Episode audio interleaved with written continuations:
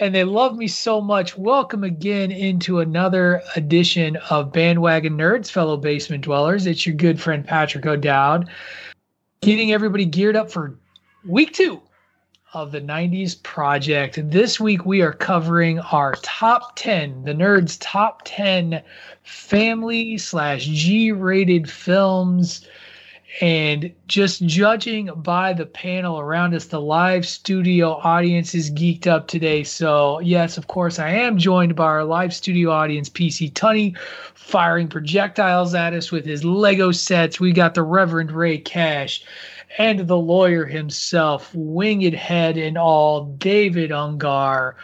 Welcome on to the bandwagon, gentlemen. How are you? Ready to talk more Spider Man today.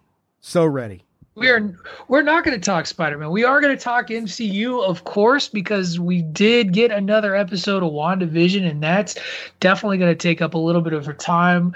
I wanted to avoid it as much as possible, but we are going to get a little political today. I just don't see how we can avoid it with the Gina Carano story that broke over the week with Disney and her release from the Mandalorian and her subsequent announcement. And much to my chagrin, we gotta Here we gotta talk Ray. a little today because prior to our recording here on the Saturday, Zack Snyder released his first official trailer trailer for Zack Snyder's Justice League, and so I shared that out. The nerds have watched it. We will give our take. Rey, I'm sorry I kept cutting you off there. Go ahead. No, please. I'm glad you're breaking it down. Um, first and foremost, applause should be for that Zack Snyder uh, Justice League trailer. Secondly, can I start my honorable mentions now? Live studio audience has opinions. Can I start my honorable mentions now? If you start now, you'll be done by tomorrow, correct? Is that kind of what we're expecting here? Eh, midnight. Eh. Did they make a sequel to FernGully? I know that's got to be an honorable mention. The sequel to FernGully is garbage. Basura. No, I'm just playing, man. Go ahead. Yes, I'm excited. Great show. I've I always look forward to the show, but like I've been ready for this since like Thursday. So let's go. Yeah, you uh you in particular, I remember you you started with the question. First of all, it was how many categories do we have left? And then there were multiple Chris Jericho list jokes, honorable mentions. Yes, Rey had a tough time with this one. For full disclosure, this was Rey's childhood, so I expect that this was probably one of the hard was was a difficult category for Rey. And to be fair, we put three categories into one because I would argue animation should have been on its own besides family. Uh, yeah, the the problem is is if if we really broke down the number of categories we could do, we'd be doing the 90s project for a full year and Dave would be happy because we would just be doing list shows every week. And so at some point you got to make a decision. You got to kind of blend some together. It's the same thing with sci-fi and fantasy. There was a lot of those that could have been in action adventure flicks, but we'll, we can get into that little uh, conversation in the second half of the show as that'll follow after our commercial break. We got a lot of stuff with the with the Zack Snyder Justice League trailer dropping today that uh, I want to pack into this first half. But before we get into all of that, let's talk some WandaVision.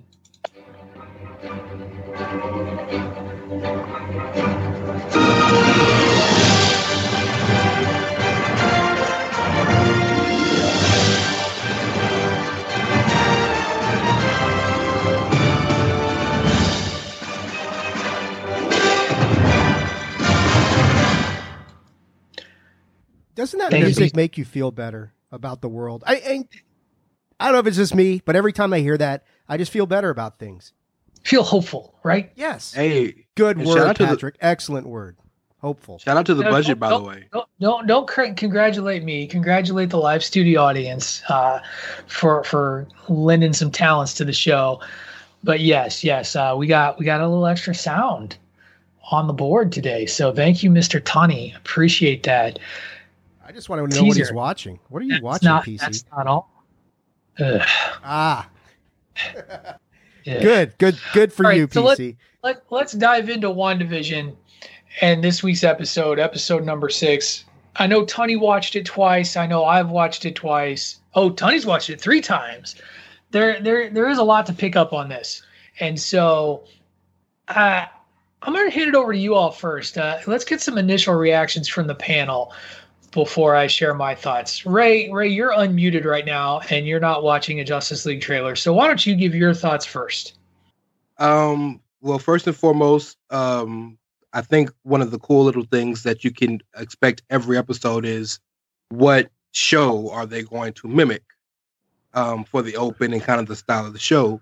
Malcolm in the Middle is perfect, I think, because Malcolm in the Middle is a very underrated show, but it's also kind of got that Wonder Years esque, where it's following a family with almost a first person view, but yet it's still kind of wacky enough to be have the comedic effect. Um, I think Pietro was fantastic in the episode and was really interesting because he said and did a lot of things that made you question stuff. For example, the uh, the demon spawn line when he let um, Billy and Tommy go, and when when um, I believe Billy is the speedster, right? Or is Tommy the speedster? Tommy's the speedster. Billy's Wiccan. Thank you. Um, so uh, speed. When, it's just speed, isn't it? Right? Isn't it just speed? Yeah, speed. Right. I think. Yeah, it is power. His power set, though. Yeah. Um. So you know, you we also got to see their powers officially take hold in this episode. Um. But it, it a few things really caught my eye. First and foremost was the banter between Wanda and Pietro was really interesting to me. I think um, because Pietro, one thing he said that caught my eye was he said, "I heard you calling." I, you know, I just remember getting shot. And next thing I know, I heard you calling for me, and all of a sudden I'm here. And I know I look a little different, but you know, stuff like that made me interesting because this the awareness of everybody in the in the hex really is interesting to me. Uh, we spoke about it with Vision. We could even speak about it with Agnes when she went to Ellis Street, which you're not supposed to go past. Um, so their but their banter was interesting. Um, the people at the edge of the hex almost losing all ability to move in general is another thing I think is is is a talk is a worthy talking point. Um, of course, Vision being able to be tracked through his vibranium because Vision was in Sword, so we didn't know that um, whoever the what I can't remember his name is Huntsley or Huntley or something like that. Um, he was hiding that, and his aversion to superheroes because of the blip, I think, is an interesting talking point going further. And of course, Darcy, like always, figuring it out, figuring out everything that's going on, and um, trying to save Vision because Vision was dying, and Billy realizing hearing his dad, and the hex growing that I think is going to have more more ramifications of anything in this episode going forward, not just in this, not just in the rest of the series, but going forward in the MCU. Um, there's a lot of stuff to talk about. I'll, I'll leave it there and kind of retort with you guys. I mean, with all due respect to everything Rey said, because it was all spot on. Uh, this episode to me was all about vision and what is vision, because we learned in this episode he is self aware. He's not buying the world around him. He's trying to find out the truth at all costs. At the same time, we learn that he cannot survive outside of the hex. So really, what is he? It, it, he, it's like, well, he's got the characteristics of somebody who's alive because he is self-aware and he's trying to solve things and he's trying to figure out who he himself is trying to figure out who am I, what am I. But similar, like, and I, I told my wife I likened it to like, you know, like in Field of Dreams where the ghost comes right up to the edge of that thing and he can't cross over. It's almost comparable to that. Vision can't leave the hex or his whole construct falls apart. Everything Wanda has done to, in some respects, reanimate him doesn't work in the material world. And he is a material girl and all that sort of thing. But, you know, that, that to me was the biggest part of this episode is that what is vision? What exactly is going on? Wanda's power set, and I know Pat had made the quote in the chat room, damn Wanda.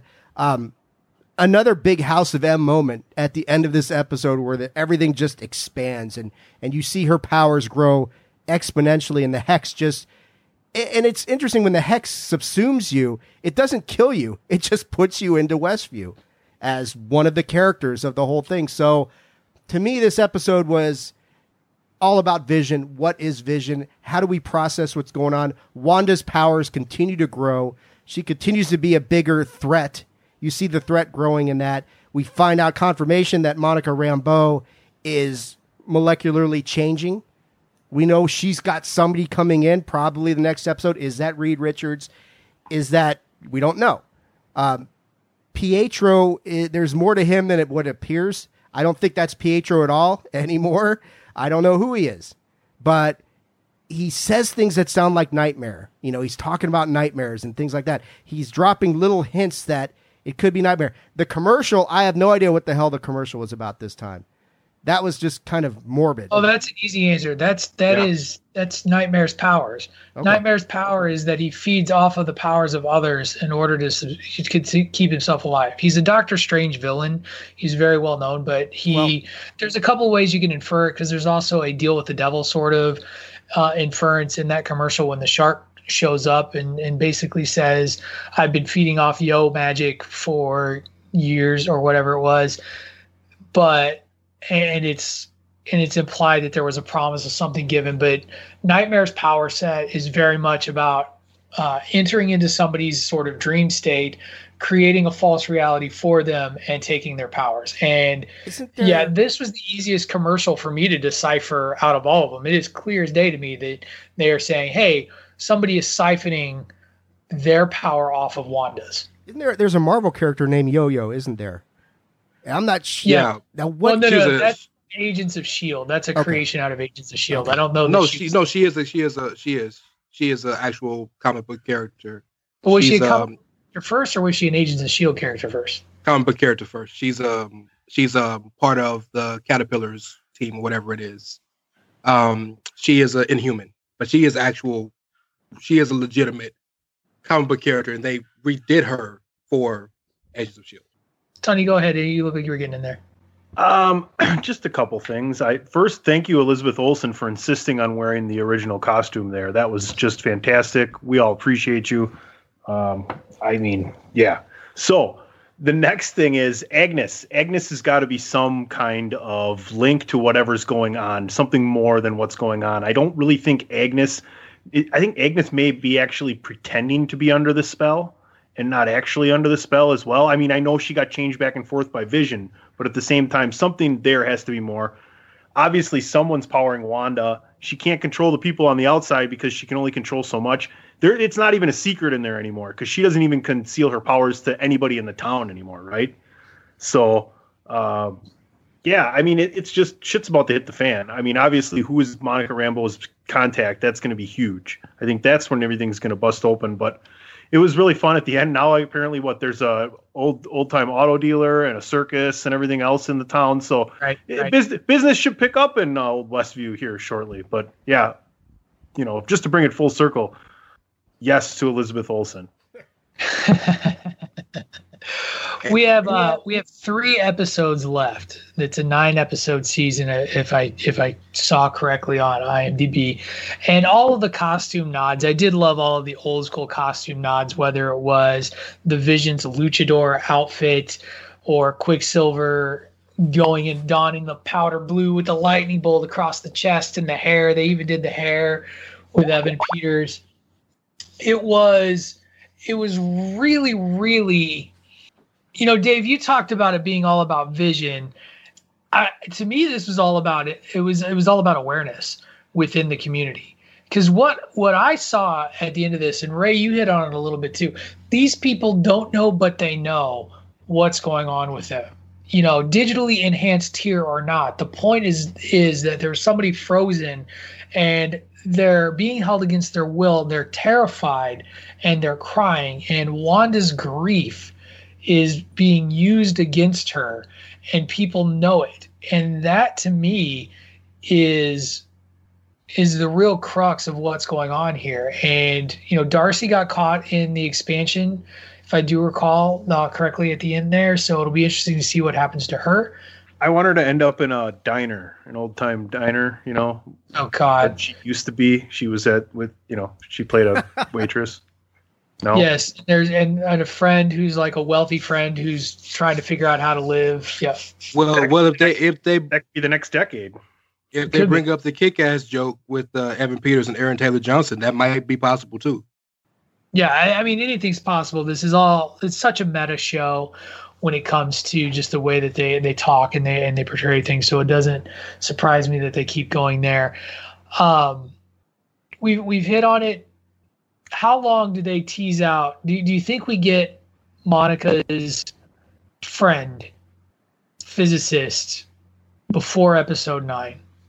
Yeah, that's probably going to be an end of an eight episode, or, or because they're driving away. She and um, what's his name? I can't remember. Jimmy Woo. Yeah, Woo. They're driving to meet them. So in theory, we could get it as early as next episode, episode seven. Uh, but this being a, a show that you know maybe wants to drop a bombshell, could wait till wait till episode nine. I, I don't know. Well, I I would I would hold off on that for a minute only because this is something that we all do as fans is we build ourselves up for something. So it may not be Reed Richards. I feel like we've built ourselves up for it already. That if it's not, we're going to be disappointed. So I hold off on how big the person is. It, it very well may be, but I just would, would would proceed with caution. That's fair. I I don't know that I'm. We've we've been told that there's going to be big reveals. We've gotten one with Evan Peters. I agree. Evan Peters is not what he seems. You all failed to mention the the point where we saw dead Evan Peters appear. It's the second time where we've had Wanda see something from so her past and her memories. So let's connect that with what happened to Vision when he tried to leave the bubble, right, or the hex, or whatever we want to call it. Who will who will continue to exist outside of this? Will the twins? Because it doesn't seem like the, if the same thing applies to Vision as does Pietro, whoever's pulling these dead people that's you know investing in Wanda's mind and, and coming up and back with these people to keep her doing whatever she's doing right? Because clearly she didn't know that Pietro was coming. She said she didn't do that, right? So right. whoever's continuing to do the show to run the show with her obviously knows what strings to pull and what not to. So I wonder who's going to be alive as we go outside of this bubble. Yeah, and Wanda, her explanation as to Pietro asking her how did this happen, she doesn't even know. All she knows was feeling emptiness, loneliness, hopelessness, and the next thing you know, she created this out of that. Uh, Patrick, you raise a good point. The dead Quicksilver scene. It's interesting to me that she sees Evan Peters' character all shot up, but that's not who got shot up. It's the other right. Pietro. So Aaron, is she superimposing? I don't know if you know if she's trying to recreate that moment using this new Quicksilver, whether that's intentional or not. It has. I'm imagining it has to be, but uh, yeah, right. that's you know, we're talking what that was episode six. There's three episodes left. Uh, I think Monica's, you know, probably episode eight. I don't know, maybe episode. If it's going to be a Luke Skywalker huge moment, then yeah, Reed Who Richards shows up in episode nine. We'll we'll see what it is. We'll see who it is. You know, it's coming. We also know that Doctor Strange does show up at some point in this series. In this series, that has been known for a while. He was part of a he was part of the panel for the WandaVision show. So, I also think Stephen Strange could be your episode nine appearance, just because. Okay, everything's really fucked. I'm the I like he is the protector of our reality. So, or of the MCU Yeah. reality. So at some point, I feel like he's he could be the the episode nine arrival. Um, Well, um, I've Could be a major showdown between him and Wanda at the end of this whole Well, thing. and I'm glad you brought that up because that's been one of the things that's been bugging me about this show is if we're to believe how things were laid out, um, structured in the midst of the show, Doctor Strange should have been there already, or if if if Sword should have called Hawkeye, because those are the only two people. Hawkeye because of their close relationship based on what happened in Sokovia, and Doctor Strange Well, being Sword, the answered, Sword answered you. I'm going to answer your question on Sword right there. Sword ain't calling shit because the guy who's in charge wants to kill fucking supers. Like that's his whole goal. Like he made it plain as day. Like it's not about saving Wanda. It's about eliminating her. That guy's got issues, and now he's a clown, and I'm okay with that. So that's why I don't think that Sword's done anything other than what they've done. And on the other end of it, you know, we don't know. This is the thing that I think is fun about fandom. As we got, I want to wrap this because 20 minutes in, and and I don't want a seven hour show. Um, we just know. I love how you wave it off every time I make the joke, Tuddy. It's hilarious. It's it's it's it's the gimmick, though. It's the gimmick. I gotta I gotta live the gimmick. Um, we always assume that other heroes. And one of my favorite moments in Spider-Man: Far From Home was when he's asking Nick Fury where all these other people are, and it's like they're doing other shit. We have no idea what mess Stephen Strange is trying to fix. And you say showdown with Wanda, it might start with a showdown with Wanda. I think at the end of this series, or at least my sort of theory is at the end of the series, Wanda is taken out in some way as the big bad is truly revealed. And we've got some level of a comatose Wanda that we're all trapped in, and it's about freeing her, less about fighting her. So that's my theory. I don't know if it'll come true or not, but that's that's where I sit right now. Especially when you look at a character like either Mephisto or Nightmare, which both are technically still kind of in play, because any sort of deal with the devil thing always comes with a price, and so that always exists. And Nightmare, I think, is is the one that everybody's talking about because of Multiverse of Madness, but you never know. I mean, like this, the Doctor Strange thing. This expansion of the hex as it's expanding might be what triggers something on his radar. Right now, Westview's been kind of a little isolated. I mean, it's a big event, sure, but it's kind of isolated now. As it Well- expands greatly, that might be what triggers Stephen Strange to say, And, "Hey, and something's remember, going on here." Outside of Westview, people outside of Westview didn't know it existed. Remember when Right? when Woot shows up and talks to the cops of Eastview, they're like, "What are you talking about? There is no Westview." Right. So there's that element of it as well. Things have been kept hidden. So that's going to put a bow on it for this week's episode uh, of WandaVision because I want to, we got a we got a chock full show and I want to get on to the next thing. I do want to talk some other news out there. We're going to this time go to the Mandalorian, do a little Mandalorian talk.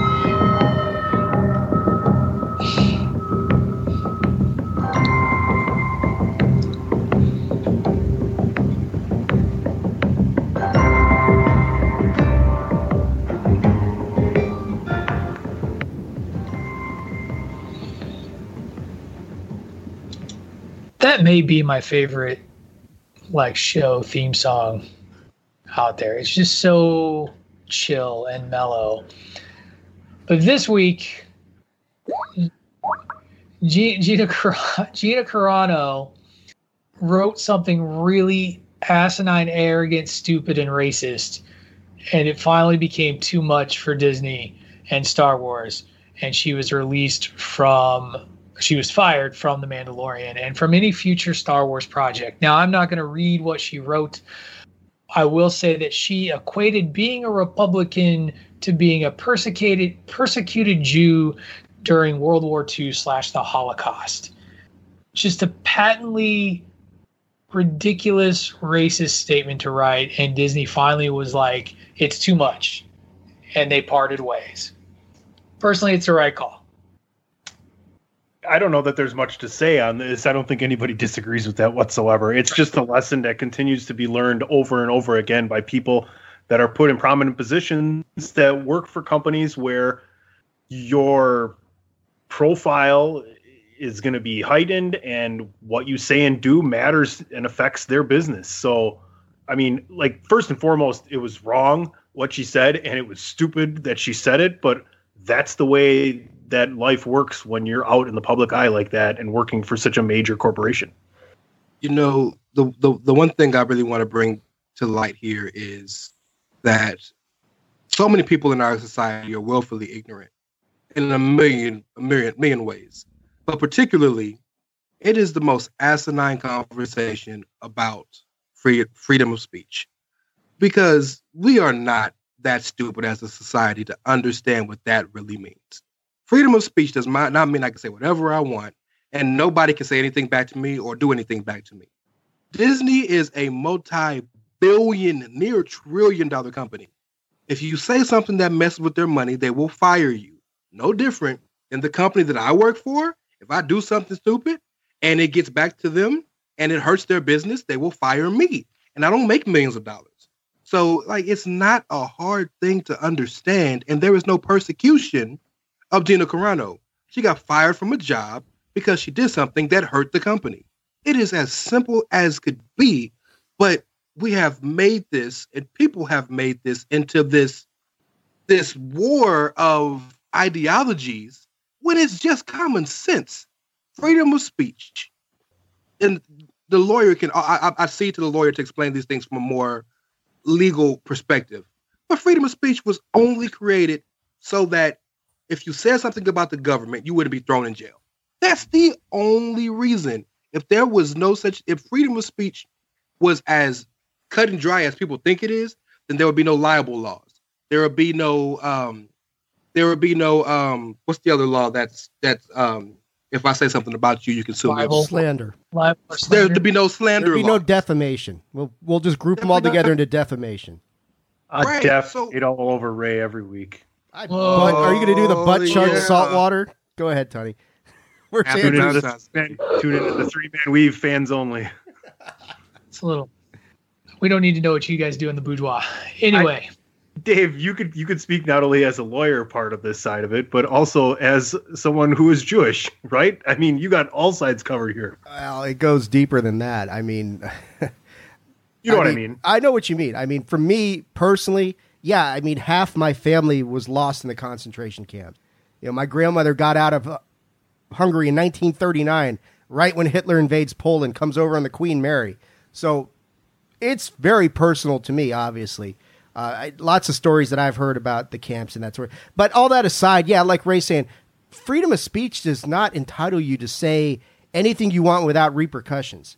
You you can't say something that if a, if a corporation or a company or you know whether it's a multi-billion dollar corporation or a small mom and pop store most of them have some sort of company policy or, or store policy or employer policy against saying racist stupid shit. That's not a violation of your freedom of speech. That's their policy. Like Rey said it was designed to be able to enable people to speak out against the government without fear of being beheaded like in france or england like you know they wanted to be different than that imperialistic bullshit. That's where freedom of speech comes from. But yeah like Rey said you can't incite riots which is at the heart of the whole trump thing was freedom of speech is one thing. You those are fighting words. You incited an insurrection.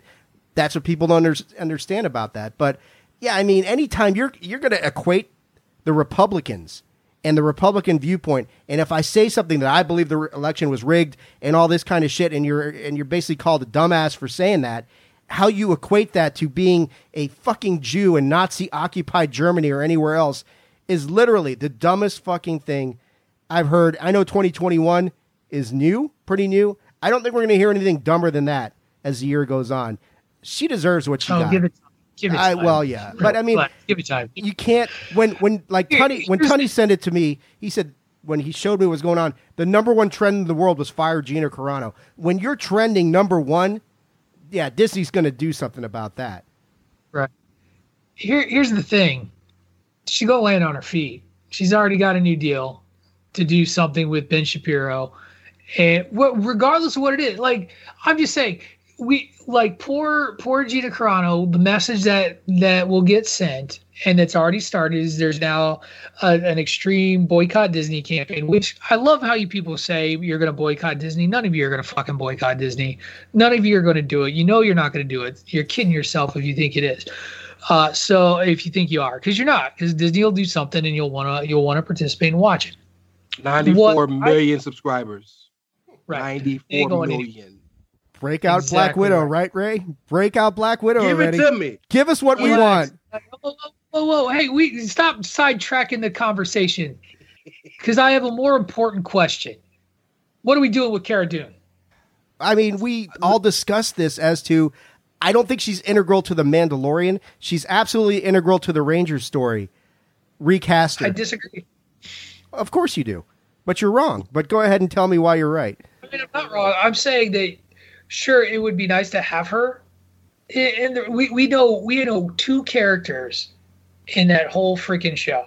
You telling me that you have to have her as a Ranger of the Republic? You don't no, have to have her as a Ranger of the Republic. If they don't want to recast her, I don't think they don't. I don't think they have to. Well, yeah, I, I agree with that. I think that you know people were expecting Cara Dune to be central to that show, sure, but like you're right. saying, Ex- nothing happened. But what you eat, like yeah, I yeah. mean, they could they could completely just say, well, let's go in this direction. Let's do it a completely different story. Let's create Rangers of what is it, Androth or some shit like that. I don't know what what the I forget what it's called, but um, I mean, writing her out of Mandalorian is not because I really think Mandalorian season three is going in a different direction. They're going to steer away from what happened in the past. You won't see Carl Weathers. You won't see Gina Carano. Obviously, they're going in in a in a different direction. I really, really think that. So, as great as her character was for the first two seasons, I don't think it matters for season three. Rangers is, is a tougher question, but you raise a good point, Pat. That you know, no one knew anything about the show. So if she's not there, you know, if a tree falls in the forest and no one's around to hear it, does it make a noise? that sort of thing. Um, let me jump in here uh, because I, when we have these conversations, I like that we all have different perspectives, and you two are like massive diehard Star Wars fans, and I'm I don't want to say I'm casual. I'm a little more than casual, but I am much less than you guys are. So, from my perspective yes, the Mandalorian can you you don't you don't need her on that show anymore because like you're saying they've they've told that arc of what she was important for and they've moved on. When it comes to Rangers, I told you guys this in the chat and I meant it and I, I know it's a stupid it's a stupid thing but it's the truth. I would have never watched Mandalorian unless I was bored one day and popped it on or if you guys wouldn't have pr- promoted it to me for the good of the show to watch it.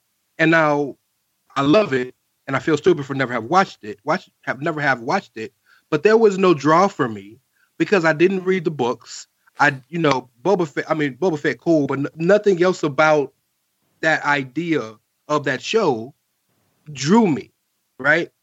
So thinking about the Ranger show, if you've watched Mandalorian, yeah, I care about Ahsoka Tano now. Cool, she got a show. Well, I clearly watched the the prequel trilogy, so cool. I care about Obi Wan like all the other shows that would be that I would be interested in, I have a frame of reference. Yeah, there were some Rangers in the prequels, but like other than that, the show was built not only around, but if I'm not mistaken, they they they built that because of her, because her uh, character got so big in the Mandalorian. And they said, well, let's give her a platform and let's do this with it. So it Cara Dune not being in that show, not Gina Carano, but Cara Dune makes me less interested in the show just before it's even come out. Now, if it comes out and I hear great things, I'm gonna watch it because I want a show that talks about stuff like that.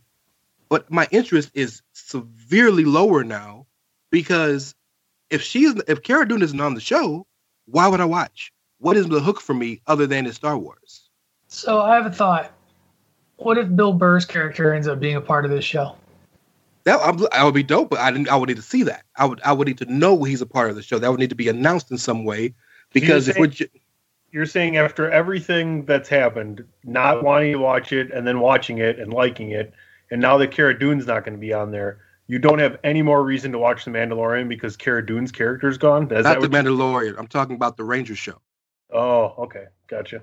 Well, Yeah. you know why? Because in the same way you didn't get hooked to Mandalorian, you're gonna get hooked on this one. No, you're right. I'm not saying I'm not gonna watch it. I'm not saying that I'm not gonna enjoy it. I'm saying He's I'm not have interested. because we're gonna review it on Bandwagon Nerds. So exactly. but my interest of it is is near zero at this point if she's not involved because that was the hook into getting me interested in what's possibly going to happen on the show before it comes out. Is all I'm saying. That's fair. I would hope I would hope that fans that are like you that have watched just The Mandalorian though would know that now, hey, maybe I need to watch these side series, even if I don't have nothing that's enticing me to go into it. But I see Yeah. where you're coming from. Right.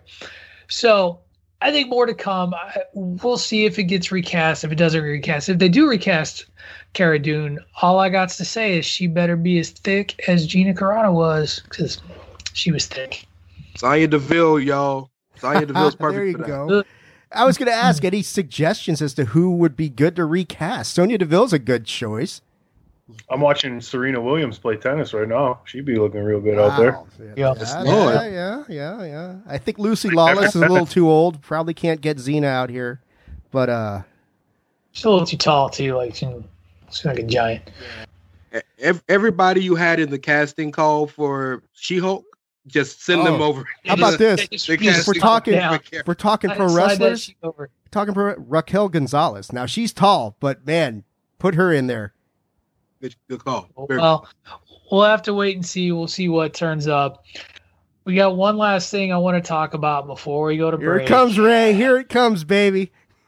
and, and I don't have some fancy intro for it this time, other than to say Zack Snyder. And I knew this was going to happen. They had announced on Friday that this trailer was going to drop. The official, the first official trailer for Zack Snyder's Justice League dropped on the interwebs today. If you follow the Justice League, Zack Snyder's Justice League on on the Twitter and the Instagram, you got a, a brief internet introduction to the trailer from Zack himself and you got about two and a half minutes of footage. Before I give my thoughts, I'm just gonna hand the floor over to super fans.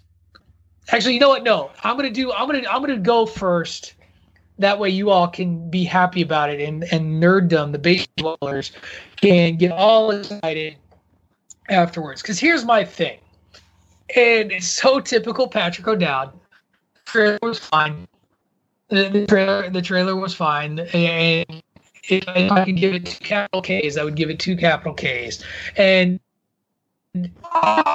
I came to. Okay. There's a price to pay. Time for you to get down on your knees. Okay. yeah, It's so great. I And I'm just literally texted say it, texted 'cause Tony here's something. thing. here's the thing. One, I'm gonna, let's. I'm just gonna start with the big reveal at the end. Jared Leto and his Joker character, we know is in four minutes worth of footage based on what's been talked about. Four minutes of Jared Leto. There was some new footage that was shown, but most of it is repurposed footage we've all seen before. With a little bit of touches of Darkseid, we got another look at Superman in his black uniform. And it really just looks like a video that high like if you're here's the thing is everybody not a secret, not a Zack Snyder guy, not big on the on the original version of this movie. If you are hyped for this movie, this trailer probably did a good job of hyping people for for this movie. If you're like me, who's just kind of like, eh, it didn't really do anything to change my eh. Like, okay, I'm gonna watch it because we're gonna review it on Bandwagon Nerds. But you know the little O'Dowd was like, oh, when the Joker turned up, but like, I to me was fine. So go ahead, get get your jollies off, gentlemen. Have some fun. Tell me why I should be excited for this movie. Well, first and foremost, just in general, the same reason you love Blade Runner, the director's cut, is the same reason you should be interested in this. I think No, every I don't think it's going to be a different movie. I don't. I don't think it's. I, in fact, I, I actually think it's going to be, if it's going to be a reversion to Super Batman versus Superman. I want to watch. To quote Rey Rey Cash, I want to watch it less. I am Okay. less interested.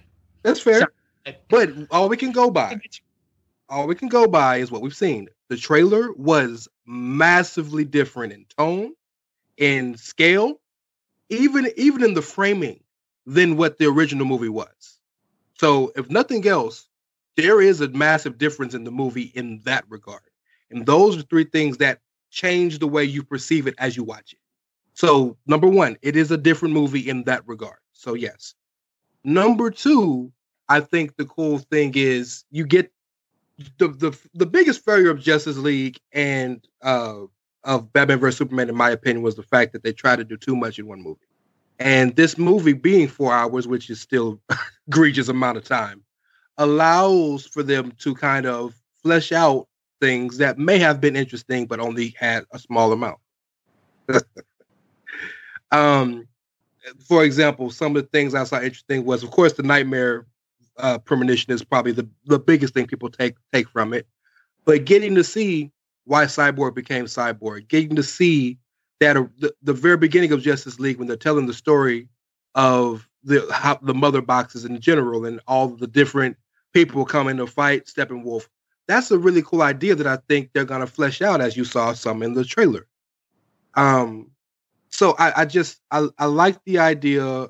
The Joker thing was cool just because it's Joker, and I I wanted I wanted to see Leto get a chance to to do his role, but that's like the least important part of the trailer to me. Seeing Darkseid, seeing a different looking Steppenwolf, which was very good to see because the other Steppenwolf just didn't didn't work for me.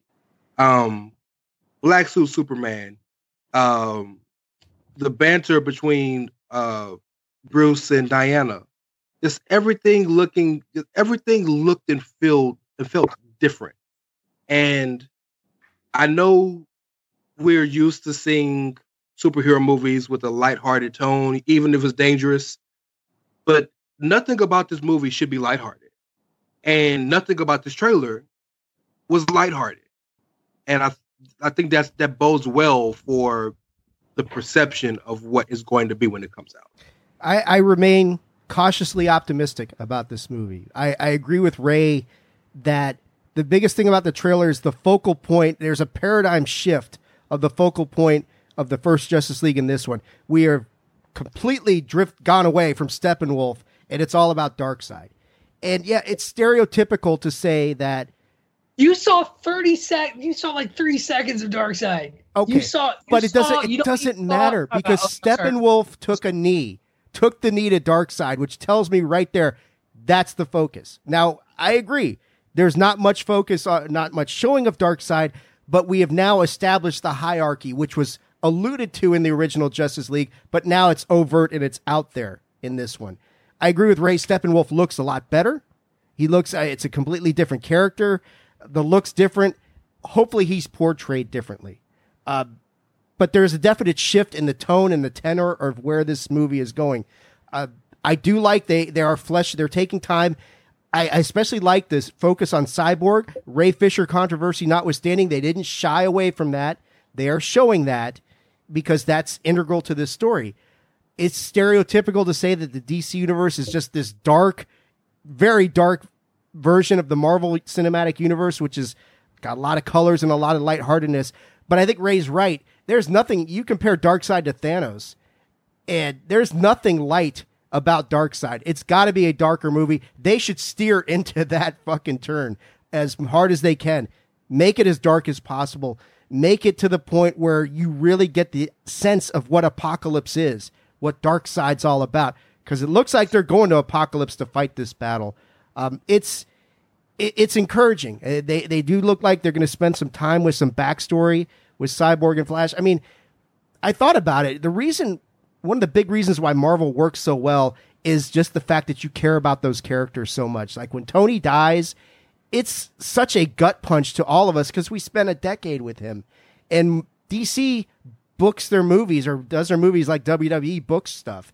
Hot shot this to the front. We're not going to do any long term booking. And that's why no, I mean, when Superman dies in BVS, you care. so. What's that? Said Roman Reigns says hi. Well, yeah. Well, Roman. Yeah, they hot shot him. They hot shotted him like crazy. Like no long term storytelling there at all.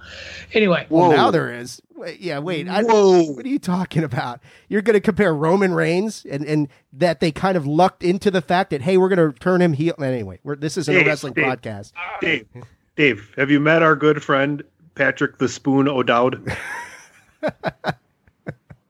anyway, uh, that's all I'm going to say. I mean, I, the the trailer's cool. I'm cautiously optimistic. I remain cautiously optimistic. Yeah, I'm going to watch it. I want to see what happens. Will it be a, appreciably better movie? Probably. But yeah, the Joker thing to me, it's like, okay, this is part of Bruce's dream sequence. He talks about having a dream, so he talks about that. Joker's there. I've heard stuff like they're going to tie in.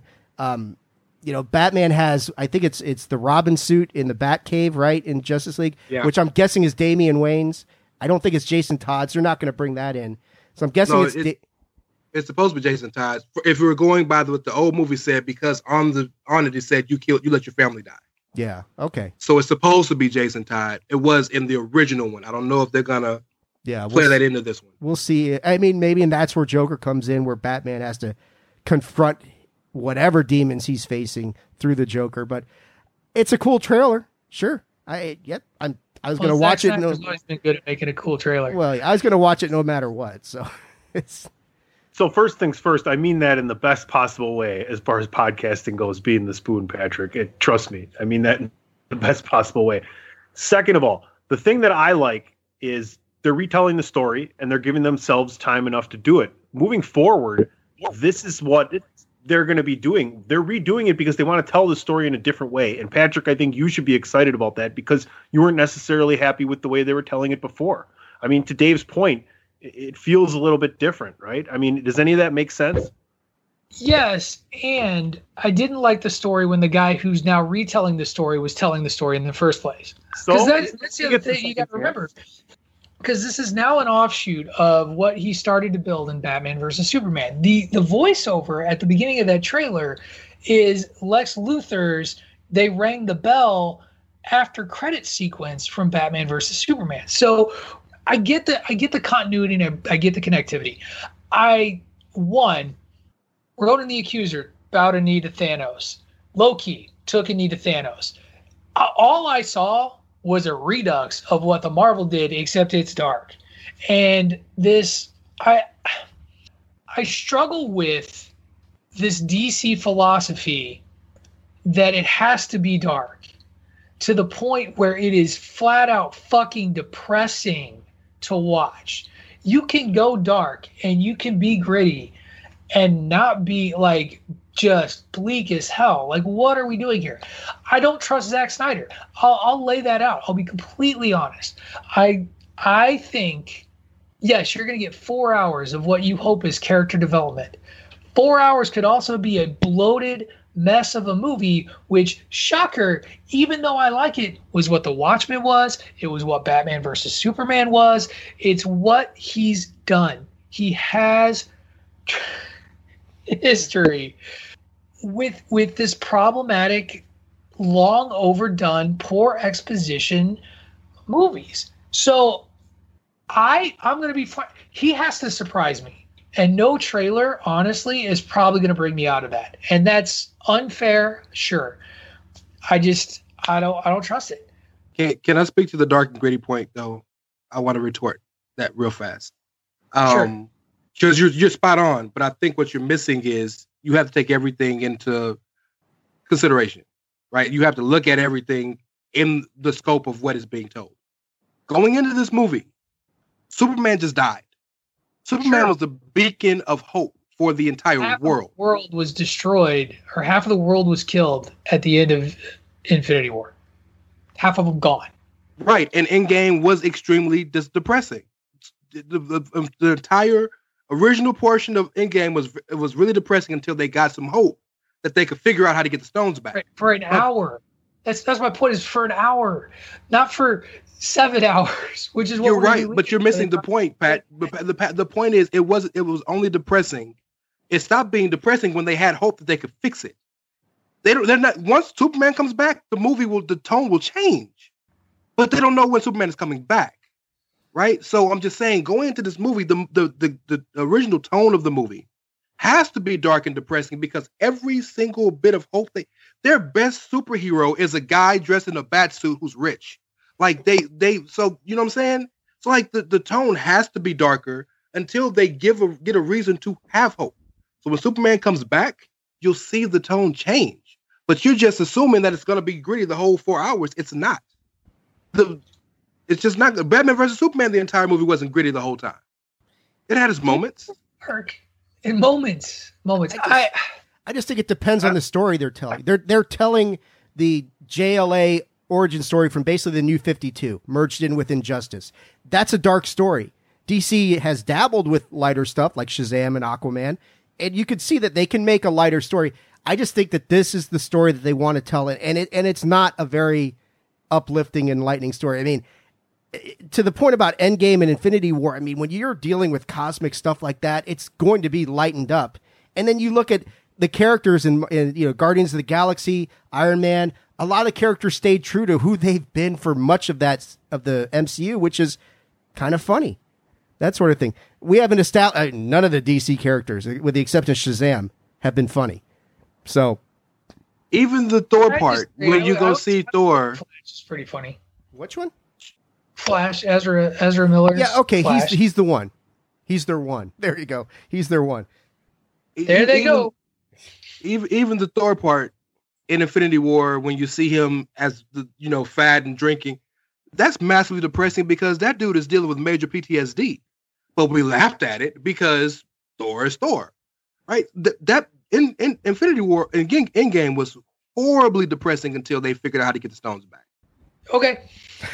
I, I, I just, just, I think we're going to talk ourselves into circles here. Here's here. We all know that I'm going to watch this with you guys, and if I if I'm wrong, uh, I'll admit that I'm wrong. If I if I come out and I enjoy the movie, I'll admit that I enjoyed the movie. You know I will. I mean, it's not like it could be the any worse than the Fifth Element or Rise of Skywalker. So, with that. We you are got, going to got change. roasted, you, got roasted, you got roasted for the Fifth Element, by the way.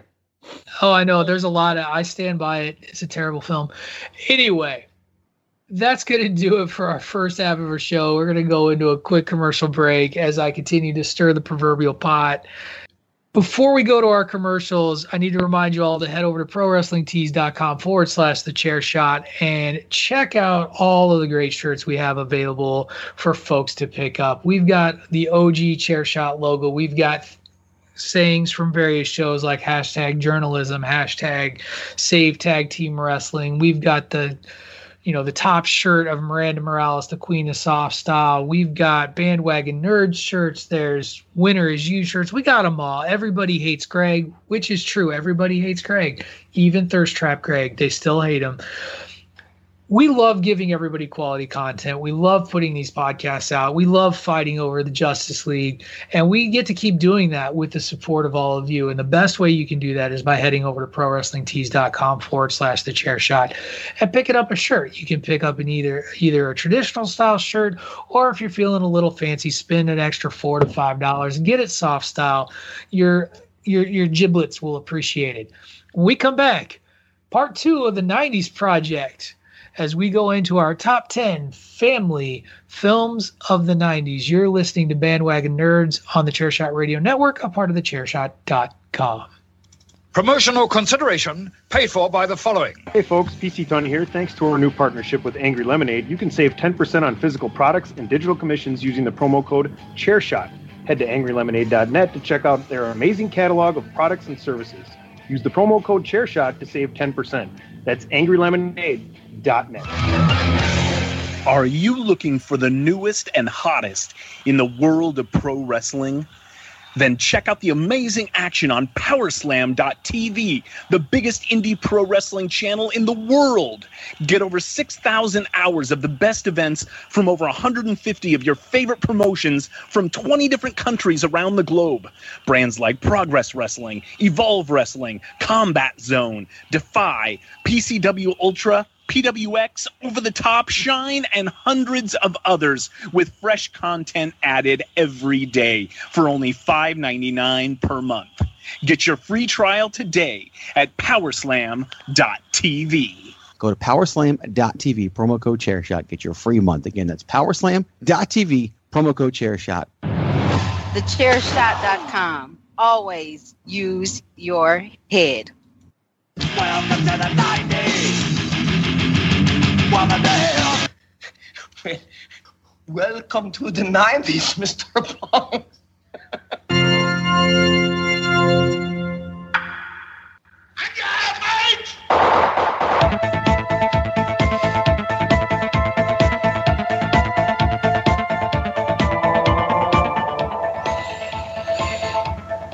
That's right, folks. There you go. We are back. Again, special shout out to the live studio audience. Let's hear for the live studio audience today. You've been wonderful putting together some of these great sound bites for us. As Rey Cash mentioned, the budget went up. The budget went up. That's right. We're we're really building something big here at Bandwagon Nerds, and we are jumping in to our second week of the '90s project reliving Rey Cash's childhood as the poor guy apparently has about 7,000. You're, you're not that much. You're way older than, than Rey. I saw you point at yourself. You're like 7,000 years older than Rey, Tunney. I, I know how it is. I was still less a than child. I was in the 90s at points in time in the 90s, very early in the 90s, I was less than 10 years old. At points in time. So in 1990, PC Tunney was 10 years old. In 1999, I was very much able to vote. There you go. Anyway, that's right. We're gonna talk, we're gonna be reliving a lot of Rey Rey Cash's childhood. And before we get into it, just like last week, top ten films. These are our lists uh, of top ten family films from the '90s. I found this list to be kind of interesting because Sonny, we, we joked about it, but for the you know for the first half of the '90s, before I, I wasn't in high school yet, and so a lot of like the films that I picked are really from like the first half of that decade when you when you kind of look at them as they broke down when I was younger and this and I was the target audience, and some of the later stuff. There's only one exception that I have that's something that's really really late. I think uh, the last my number three it was made in 1999, and, and that was really the only sort of later 90s 90s one. I'm just wondering, one, I'm wondering how tough this was for Dave since he was 47 in 1990, and, and you know, didn't- you know, he was not the demographic at the time. So I'm not, I'm not sure how this went for you, Dave, as opposed to Rey, who was you know in the in the womb, still still watching. Can watching, I you know, can car- I answer Rey? I, I did something very strategic with this list, Patrick. I deliberately put stuff on this list that will now free up additional stuff that I can put on our comedy list because they're so Oh, crossed over. There's such a crossover, and there's stuff on here that I would say if you held a gun to my head, I said, all right, maybe it's more comedy than family, but it's got enough of a family uh, tie that I'm going to put it on my list. But no, I mean, yeah, I was what the '90s. I was in my late 20s, I guess. 24, 47. No, not quite 47 yet. But uh, 802, sir. but here's the thing: is because I have kids like you, Pat, and your kids are younger than mine by far. Uh, I watched most of these movies with them, so there's and especially like my number two is very personal to me because when my daughter was just like you know like uh, one or two, she would watch that movie nonstop, and so I saw it so many times. It's got a very personal place to me, but we'll talk about that as we come as we go along. Excellent, excellent. Rey, you don't get to share your 9,000 honorable mentions, but how hard was this list for you to make? I spent three days on it. Three days. Oh my goodness. I spent three days on it, going back and forth um, when I had free time. Um, what was hard for me is we we basically put three categories into one category: animation. You have family movies, and then you have just simple, just simply. I think G-rated movies could be a whole nother thing in its own right. Um, so I struggled a lot, and I ended up really leaving out a lot of live action stuff, and as I ignore the live studio audience. And uh, I'm a wrestling fan, Tunney. The studio audience doesn't bother me, bro. Sir, you, Um, you can't ignore the live studio audience. That just doesn't that just doesn't happen. Give them here. Send your I- hate I- tweets to at it's Rey. Oh, sorry, Rey. Go ahead. Please do. I drink your tears for breakfast. R E Y as in Uh, the C A S H as in dollar signs. Thank you, sir. Um, but yeah, um, I did. I I struggled, and um, I think no matter what, I think there was about five or six that would have been on the list either way. But there's so many fringe ones that just was really hard to kind of Yeah. get through. There's at least there's at least two films that I, I strongly considered putting on mine. Uh, one that I I'm sure is on somebody else's list. The other one I'm a little less certain, but we'll see. Tunney, anything to add before we jump into this? Anything you want to say about building your list? Uh, seeing the big head shake. So this week's order, as uh, as we shift things over, Tunney went from first to last. We move up Dave, so it goes Dave, Rey, Dave, Rey, Patrick, and then Tunney. Um, yeah, Tunney's bringing up the rear. That's that's right. Live studio audience, gonna gonna get it done back there. Take care of business. Makes it. Um, friendly reminder: if somebody raise your hand, if it's higher on your list, make make it known. That's always the way we do it. And uh, we'll we'll stop wasting time here and we'll turn it over to Dave. Dave, give us your number ten family film from the 1990s. Yeah, this list was kind of tough, but at number ten is uh, this one. I don't I don't know if it's going to appear on anybody else's, but it's Cool Runnings. I, Oh, feel the rhythm, feel the rhyme. Get on up, it's bobsled time. I love this That's- movie so much. That's honorable mention number thirty-seven. The the quasi true story of the Jamaican bobsled team, which of course makes how Jamaica has a bobsled team. I don't know, but the movie is so much about. I mean, the conflict between I forget one of the guys and his dad. I mean, and that's the big thing, and and him standing up to his father at a time when his dad wants him to leave and come back, and and I mean, it's it's it's such a i mean i just i don't know why but i love the movie. Like Tony said the beginning uh the the, the mantra that they chant going down the bobsled run. Um, this is just one of my favorite movies from the 90s i just, and whenever it's on i'll sit there and watch it. It's fun. It's funny. It, there is a good message to be told about this thing and it is quasi true i mean it's based on a true story. Jamaica did have a bobsled team that you know they take these guys jamaica's known for their sprinters and their runners and they say well if we put them on ice and they get off to that good start, that'll help. And they quickly learn that there's much more to it than that. But they earn the respect of countries like the Germans and the Swiss. You know, it, it, I mean, the one guy saying, you know, we have to be like the you Swiss. stop talking about the damn Swiss. Yes, exactly. so, Cool Runnings, Cool Runnings is number ten for me. Another excellent John Candy movie, and Dougie Doug. What a performance! What a name! That's one Yeah. of the greatest names in history. I'm o- I'm okay, man. That's right. John Candy was the manager, banned from Yeah. everything because he cheated. Right, and that's the bullshit part of the story from real life. There was no cheating ban view American down in Jamaica scouting bobsled guys. I mean, that's not how that happened. But it's perfect for Hey, John. it's- Candy. it's Disney, so we should boycott Disney over that. Um, right. Excellent, excellent first choice. Way to get us off to a strong start. Mr. Rey Cash, you're number 10. I'll give my number 10, but I do have to say one honorable mention. And I know you're going to be mad at me, but I apologize. But I think this movie was too important to. Batman Mask of the Phantasm, I think, is really important just to shout out because that's the OG Batman animated movie. That's all I'm going to say. That's so I shut, I shut it down. My number 10 is Hercules. That was actually on TV today. I, I just, it just went off. Yeah. Oh, yeah. On Freeform Um, or something so- like that. we good to go? Nobody else? No, go for it. I don't have it. Um, I don't have to tell you the story. First and foremost, it, they kind of mixed a, a multitude of heroes and different mythologies into this, but nonetheless, Hercules, son of Zeus, he's half human, half uh, half god, so on and so forth. Um, but the reason I have it on my list, number one, is because it's an infinitely fantastic and fun movie to watch. Very easy. Um, some of the best uh, voice performances you'll ever you ever hear.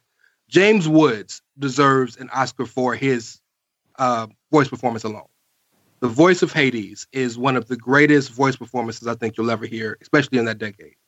Um, other than that, the movie's fantastic, but I think the, the the takeaway from me from this movie is the muses and the soundtrack maybe the second best soundtrack ever. We all know what number one is. We'll get to that later on in this in this in this list. but the soundtrack's fantastic. It is a beautifully done movie. It's really fun. Um, when he's fighting a lot of the monsters, if you will, it, it, it has a really cool way they frame it to make it look more menacing and more comic book esque. Great movie. Danny DeVito's the man. Love it. Uh, number 10. Yeah. Awesome. Uh, my number 10 will jump into the world of live action as well, and that's Steven Spielberg's movie Hook, starring Dustin Hoffman and Robin Williams, and it's higher on, it looks like at least PC Tunney's list. So that'll move it over to Tunney for his number 10. My number 10, I believe, is higher on your list. Um, quack, quack, quack. Yep, higher on my list. So then number nine for me will be Homeward Bound. That was my. I was. That was actually. If you don't believe Another me, one of your honorable mentions. That's that's right on the list. Yes. Honorable mention Quick. number 25 for me. There you go. Shout out to Teenage Mutant Ninja Turtles, the movie 1990, honorable mention. Homeward Bound, Sally Field, and Michael J. Fox. That's how you do it, Rey, real quick like that. Is the story of a family going on vacation. They take their dogs to a ranch to be st- uh, stay there, and they get worried. They escape, and it's their journey home. Uh, the, the you talk about great voice performances. I mean, Michael J. Fox, Sally Field, Don Ameche. It's a really fun story, and I think I enjoyed it that much more because of how old I was at the time. So, Homeward Bound for me is my number nine. Sassy. Sassy the cat, man. She was awesome. Great. Excellent. Cats rule, dogs drool. My um, never saw that movie. My number nine. Okay. Yep. My number nine. Sorry, I, just- I never saw that movie. My number nine was uh, Hocus Pocus. Bette Midler, uh, Sarah Jessica Parker, and that woman from Sister Act that sings really loud. I can't remember her name. Kathy Najimy. Thor, young, young Thor, a young Thora Birch. I watch this movie every Halloween with with a little O'Dowd. Got it on Blu-ray. It's a fun, fun little flick. The clearly holds a place in a lot of people's hearts because we're now doing a nostalgia sequel in some way, shape, or form, where we're bringing back the sisters to uh, to terrorize little children again. But uh, you know, nothing will ever replace in in my in my own personal heart the scene with Garry Marshall and Penny Marshall where they are walking around Halloween and the witches think that Garry Marshall in his devil's costume is Satan and they call him the master and Penny Marshall comes down with like curlers in her hair and they call her Medusa and they think that they're married. It's it's just great stuff. They they believe Halloween is real and it's hilarious. It's a it's a fun fun movie. I really really enjoy it. And that was my that was my number that was my number 9. So my number nine is a movie I know none of you have on your list, but it is probably my favorite movie on this list. To be honest, it is my favorite Mickey Mouse character of all time, Goofy, and the Goofy movie. Lower on your list. um. So again, mind you, I'm 32. So in the 90s, I was from I believe from two to 12. So of course, Mickey Mouse was a big part of my life, and I always felt bad for Goofy because one, he's the funniest, and two, I thought he was in a weird way the coolest. But everybody else had a mate, right? Goofy, I mean Mickey had Minnie, uh, Donald had uh, Daisy, and everybody had a mate. So Goofy was always on his own, or he had to be with the cow. Do you Right. know why uh, Mickey left me? I please, please go ahead, tell me. She was fucking goofy. Yeah. Boom. Um, but the reason I love a Goofy movie one is because the story of Max is so cool. Every kid can kind of, especially being raised by a single parent like I was, can be relate to the story of the son trying to be his own man with the overbearing parent. I still don't know who let Goofy smash and have a baby, but shout out to Goofy. And their story of just trying to be together and and Goofy trying to keep his son close and whatnot. And Powerline's Eye to Eye is still one of the dopest songs you'll ever hear in a movie. A Goofy movie is fantastic. Shout out to the perfect cast. I tried to do that when I went fishing and hit somebody in the face with the lure, so don't do that. Nonetheless, great movie, so fun, the perfect family movie. The probably the best of all of the Disney characters movies I think out there. Beautiful movie. Uh, what do you call it when a dog and a cow have a? What is that? what is- Maximilian. sorry, just wondering. I didn't know what. I was just like, you know, is it a Dow? Was it is is Is it it a car? Clarabelle's? Is it Clarabelle's son? I don't know that they say. They never said. We've, we've never seen Goofy's uh, Max's mom. We never knew. She's, if it- they go by the cartoons, if they go by the old cartoons from the 30s and 40s, it, it is what it, Goofy's girlfriend is a cow. I don't remember her name. I think Daisy, maybe. So, Clarabelle. so it's, it's Clarabelle. So technically, Disney wants you to believe that Goofy's not a dog, that he's that he is some type of cow. I I call bullshit. You guys remember in uh, Stand By Me? Don't they have that Oh. conversation in Stand By Me? What the fuck is Goofy anyway? Is he a dog? Is he something else? He's a dog. He's a dog. Clarabelle's a, a cow. Well, they fixed it by saying he's a goof. He's that's why he's Goofy Goof, and not you know not Goofy Cow or Goofy Dog. He because if Goofy really is a dog and he's over here just like letting Pluto walk on a leash, bro, what you doing? Oh, I- And on that, note, Dave, I think yeah, you should take I, us. I never, I never thought we would get into the uh, existential crisis of what is Yeah, we Goofy. got it. Got it. The weeds over Goofy, man. Yeah, I tell you. Uh, my number nine is. Uh, Tuddy's going to explain it to us. Uh, my number nine is Beauty and the Beast. Not higher on anybody else's. All right, that's okay. Uh, I know it's one of It Rey's honorable mentions. Yep. I, I mean, I've seen I've seen a few actual live performances of Beauty and the Beast, and I thought they were excellent. So yeah, Yeah, I mean. Disney did a pretty good, Yeah, one of the better live action adaptations of it. But the original to me is still, the soundtrack is is fantastic. You know, I mean, Gaston that that's that song, and it's just such a great story as to just this whole.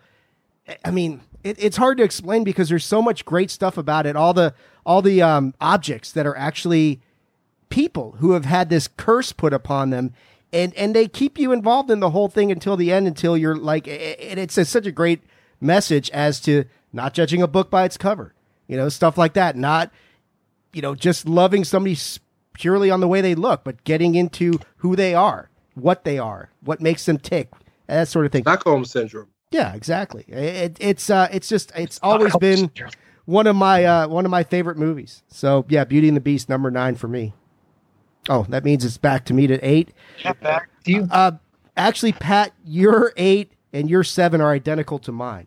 So, we Oh, are they? Yeah, we've got the same. Uh, my number eight's Little Giants, same as yours. All right, so we'll hold for a minute. Is The Little higher? Giants. The Little Giants. No, it's it's yeah. Mine mine is eight as well. So we'll we'll we'll go to Ray, and then Ray will give us his number eight, and then we'll talk about the Little Giants. Okay. Um. So I'll be quick. Uh. Number eight is Mulan for me. Anybody? You're a little Disney heavy, man.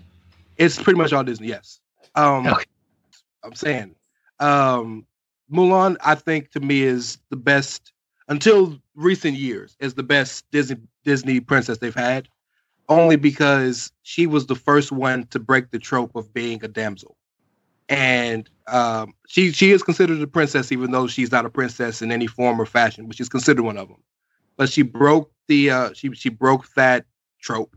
Um, she saved all of China, uh, and of course, you know the story is not true and all, but um, she fought Genghis Khan, damn near single handedly, right? Um, wanted to save her father and the honor of her family uh, by pretending to be a man, and just a fantastic movie. Um, Eddie Murphy is fantastic as Mushu. Again, talk about great voice roles. Knocks out the park. So much to the point where the live action was not as enjoyable because there was no Mushu. Um, yeah, go check that out. Li Shang uh, is, I think, one of the more redeeming and more, and probably one of the better um, counterparts to the Disney Disney princesses. Li Shang was pretty was a pretty good pretty good dude. Um, fantastic movie, man. Go watch it. Check it out. Mulan's number eight. I love Mulan as a movie. It's really, really, really good. Uh, the one thing I always found really interesting that movie was actually aired in a course that I took in college. Uh, I was an English major, and it was aired in a course on heroes and heroism and like their portrayals. And it was a big step. The movie itself was a big step for Disney, and at the same time, I remember they they didn't completely get out of their own way because Mulan is the most competent member of her her unit, right? Her military unit. Then you look at the people she's better than, and they're all thoroughly incompetent soldiers. Yeah. They have to help her to to help save the day.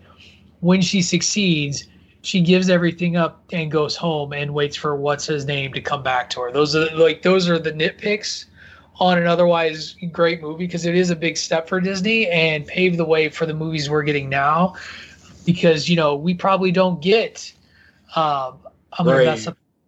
Ray, Moana. Ray, uh, Dragon, um, Frozen, Frozen, like Frozen two, even more so than Frozen. But um, Mulan did it first, and it, it was it was a baby step movie for Disney, but was very much you know still a huge deal for them at the time. So, all right, that brings it to my number eight, and we can let gentlemen. Let's just talk about the annexation of Puerto Rico, the greatest football play in the history of football plays in the Little Giants. Uh, just a beautiful, fun little underdog story starring Rick Moranis and Ed O'Neill as brothers. Ed O'Neill playing the jock, former jock, um, bigger, stronger, older brother who coaches this Pee Wee football team, right? And has tryouts and always excludes all these kids that are are just not not the not the top athletes. And Rick Moranis wants wants to, as a dad wants to give these kids an opportunity to play, so he takes it upon himself to coach a small group of kids. Uh, they challenge the jock team in an effort to uh, to win um, the right to be the team representing their town in this Pee Wee football, uh, whatever you want to call it. And uh, it, it it's just it's a cute film. It's hilarious, but there's this computer nerdy kid who he invents football plays, but he names them like really complex, smart things like the annexation of Puerto Rico, which was just a fumble rooski. Um, my other favorite moment in that whole film is in the in the big climactic football game where the little giants are playing the Cowboys. Which Dave, that's why you like this so much. It's because a fake Cowboy team gets beat Yes. by even though they're Giants. Absolutely. But Absolutely. one of the plays from scrimmage, they hand the ball off, and it's like three feet in a cloud of dust, literally three feet, feet not three yards.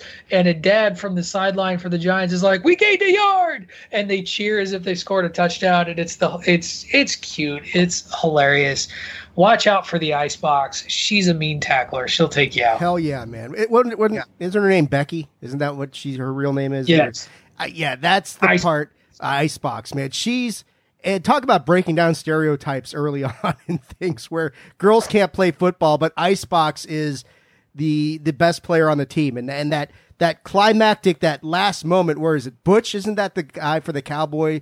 Yeah, Cowboy- like he's uh, with the flat top haircut. yeah, he's diving for the end zone to get the touchdown that's going to win, and Becky meets him at the half inch line, knocks him back, and and that's you know one of the climactic moments.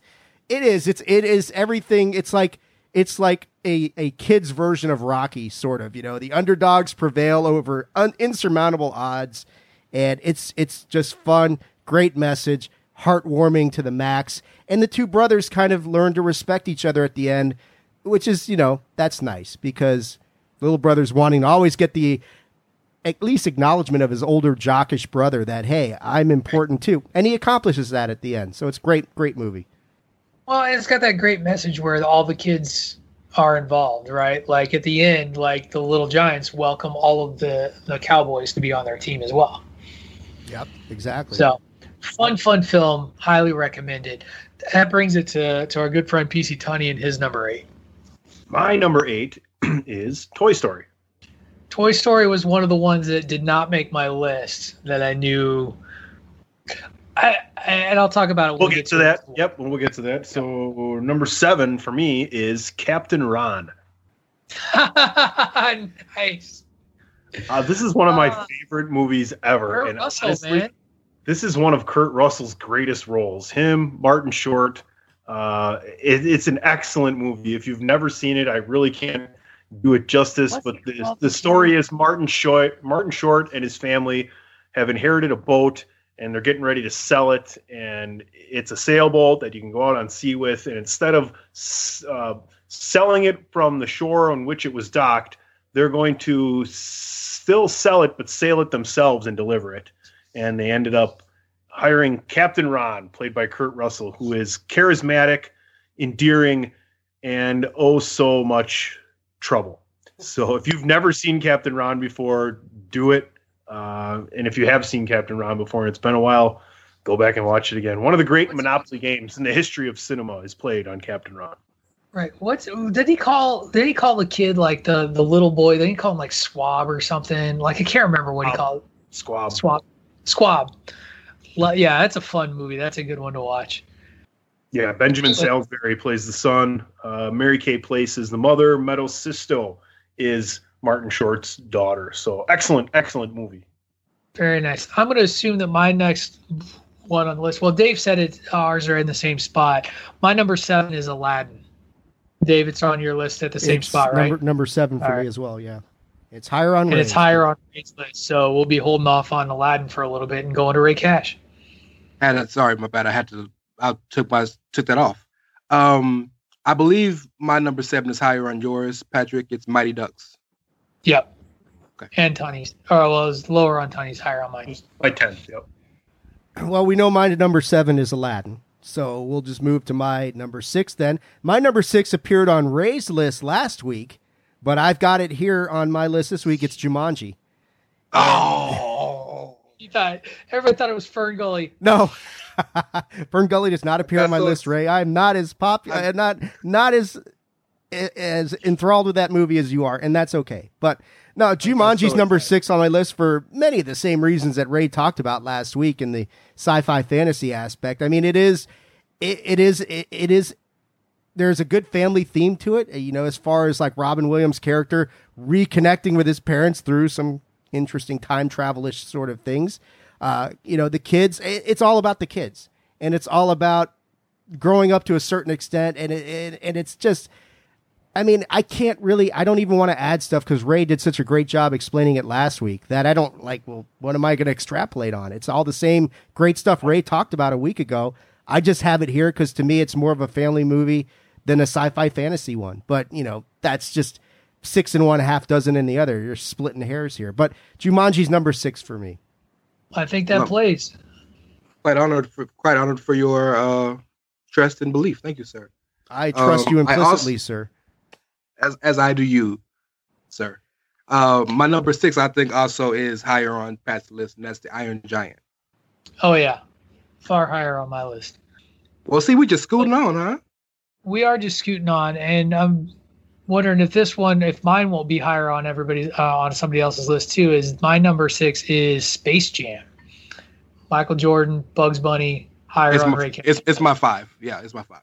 is your number five. So that brings us back to Tony for your number six, sir. My number six is Mrs. Doubtfire. Higher up on Dave's list. Okay, my number five. I don't think anybody's going to have this on their list. My number five is My Girl. Right? Hey, hey, fuck bees. Okay, Yeah. I hate bees Tunney, Tunney with so the, much. 'cause Tunney's this going to make us cry here. Way to go, Tunney. Thank you. It's a great movie. I seen this in the movie theater. I was so lucky to be growing up with grandparents that took care of me during the weekends. And every Friday, my grandmother would cook a fish fry, of which my grandfather either caught through the ice or on his boat during the week because he was retired. So my Fridays afternoon started with a fresh fish fry and then a trip to the movie theater with grandma and grandpa. Sometimes it was to see Platoon, other times it was to see My Girl. So There's a little bit of a dichotomy there. yeah, I, I was a little young for that one. But Jamie Lee Curtis, Macaulay Culkin, Dan Aykroyd, just to name a few of the people in this movie, the story is very well written into a movie script and it's very well executed by the cast. Um, I, I love the phrenology part of the everything, the movie, and all the great parts. You guys already mentioned the bees. So once again, it's another movie that if you haven't seen yourself and you have kids now, and it was a movie from your childhood, this is a movie you can definitely watch with your kids. It's it's a great movie. It, it It's an excellent movie. it fall. I mean, I can't put it in there just because Macaulay Culkin's death scene and, and the, the funeral. Just I'm like I, I don't I don't want to be reminded of that. So it just it's just heartbreaking. But, but I, I think that's one of the best things about a movie like My Girl because I think that I was what- 10 when what I seen it. Right. Well, and I think that it's important for there to be family and children movies that address things like death. It's one of the reasons why, like the book Bridge to Terabithia, and even the movie. The movie's okay, but I, I and that's why I like Soul so much. When we talked about Soul, like too often when we talk about family and children movies, there's this like innate desire to protect children from the realities of what happens with with life. And there's very like films that aren't afraid to address those big issues with children. It's one of the reasons why i will always have an infinite appreciation for sesame street because i will never forget like explaining to big bird what death meant um, to mr hooper. And like they covered shit like divorce. And this is the same thing in my girl. Like it doesn't happen very often but children lose their best friend. People die in our lives. And I think it's okay for that to be in a family film and to, and to still call it a family film. You could push it into the lane of drama if you wanted to, because um, it could fit there as well. But yeah, I uh, I think it's that's an excellent choice, Tony. One of my uh, one of my best friends, uh, his daughter, who is eleven, she she does like to run around being like, "Well, he can't see without his glasses." Every time the movie is on, so she she does mock the funeral a little bit too. True story. True story. And I'm probably telling too much on air, but my biggest phobia, like not a fear, a legit phobia, is I have a phobia of stingers. Like so, scorpions, like animals Rey? with stingers. Scorpions, Rey. We know about your scorpion phobia. Thank you. You don't need to keep saying that shit. Thank you. I like to talk about like Steve Borden. Thank you so much. Thank you. Like y'all joking, I will legit, legit in this so, call. So anyway, Rey was trying to, you know, open his heart to us. I really was. Third fashion, we're like, what was? Are you less scared of fake sting than real sting, or how does that you work? keep going? I will. I will hang up. Like no lie, and just move on. I mean, like it is a burn goalie for the next a, hour. It's so. a very. It's a fan Rey, by the fake. Rey. Rey, Oh, just tell tell your I- story, Tony. We'll shut up Yeah. now. Go ahead, Rey. I was gonna say promising nothing. part, part of the reason I think this that I have this fear is maybe because of this movie. Because when I first saw it, I couldn't have been no older than five or six, and I don't remember why I don't. And it's not just that thing, but it's like any stinger, like bees and waltzes and, Have you ever been yellow stung? jackets. No, There you go. You're welcome. no. well, Okay, thank, thank you, thank you, thank you for your sacrifice. It's an overrated experience, Rey. Put it that way. I would imagine. So now that we've trauma, now that we've let Ray reli- relive some trauma, we're back to Yes, me. I- I'm sweating and I have goosebumps right now. So thank you. So my number five is another Macaulay Culkin flick, and that is uh, the holiday classic Home Alone. I will consult you next time I put a movie with bees on my list. Thank God I didn't pick B movie. Hey, Oh no, see, mean- B movie isn't bad. Like no, okay. On my Oh, girl, look at this. Look at this. no, no, because in my girl, the bees were like Thanos level villains. Like they went after that boy. I'm so, They were just I'm so, bees. so close. I was so close to getting us out of this, Dave. Like Home Alone is higher. Home Alone is higher. Home Alone's higher. Yeah. that's- Higher, higher up. All right, Rey, you're number five. Number five, right? Uh, Space Jam. So can I talk Okay. about it or is it higher? Oh, just us, man. Okay. Anytime you can put Bugs Bunny and Michael Jordan in a movie together, the the the marketing of this movie was so dope because it had Jordan, Space- Bunny. it was, yeah, Space Jam. Yeah, one time. Um, yeah, but it's it's a it a great movie. Um, Michael Jordan did a decent job acting. He wasn't great, but he didn't need to be great. He just needed to be Jordan. Um, and uh, we got the introduction of Lola, which has become a thing now. Bill Murray is hilarious in the movie. Um, but it was such a big deal for a sports fan growing up, especially a kid who wanted to be in the NBA as a, as a child, to kind of see the two things that he loved the most. The only other thing that would have like took it over the top was to see like hot like Hollywood Hulk Hogan in the movie or some shit. That'd been like all three of my loves. Um, but it was I just a fantastic movie. Jordan was the man. It was cool to see how they bridged the gap of of, of it being um, baseball Jordan to this being the precursor that gets him back to the league and underrated play roles played by Barkley, Ewing, um, Grandmama, Larry Johnson, Larry Johnson. uh, um, Shawn Bradley, and the big homie Muggsy Bogues. Can we They were just, can we just the own that one of one of these things did not look like the other? Tall, like tall, lanky ass Shawn Bradley. Like it's like these NBA mega stars, and then Shawn Bradley, and we're supposed to buy into Shawn Bradley is is this same level of guy. I don't know. He he was tall and could like dunk barely. He didn't even have to leave his feet to dunk. He just reach up. Basically, Hey, you we're talking about these tall guys, but Shawn Bradley and Manute Bol both had fantastic three point shots for the record. okay. I like You're Manute's. right. I like I- I Manute's son, Smoke a Bowl. You know, that's the one I like. Uh, His, his son's actually Bol Bol. He's on Denver. Hey, shout out to Right. Wayne Knight. He did another great role in there. What are your thoughts on the one coming out with LeBron? I I'm excited about it because LeBron's my favorite player, but it's and I've I've seen the synopsis, so it it feels better because it's not the same thing. If they just rehashed, it would be bad. Yeah, I think um kind of like what I was saying with Hocus Pocus, like this this generation of film now is ripe for the nostalgic reboot. I mean, that's what that's what we're getting or the nostalgic sequel and that's what we're seeing here. I think yeah, with the right writers it'll be it'll be fun. And that's the thing I, you know, it's it's just fun. Like you you brought up uh, I'm sorry, I always forget his real name. I can only think of him as Newman. But when he like gets blown up and like pop, like blown away like by a balloon, like love it, classic thing. Very Who Framed Roger Rabbit vibe. Excellent choice at your number five, Rey Cash. And that brings us to Dave and his number five. Well, we'll just skip along because my number five is much higher on Patrick's list, and it is The Lion King. Yep. Your number four, sir. My number four was mentioned earlier. I don't know if it's still higher on somebody else's list, but it's Toy Story. It's higher on Rey's. Wow, we're just plowing right along here. Rey, your number four, sir. My number four is Aladdin. Okay. Okay. Yep. I had it lower on my list, and Dave and I had it at the same spot.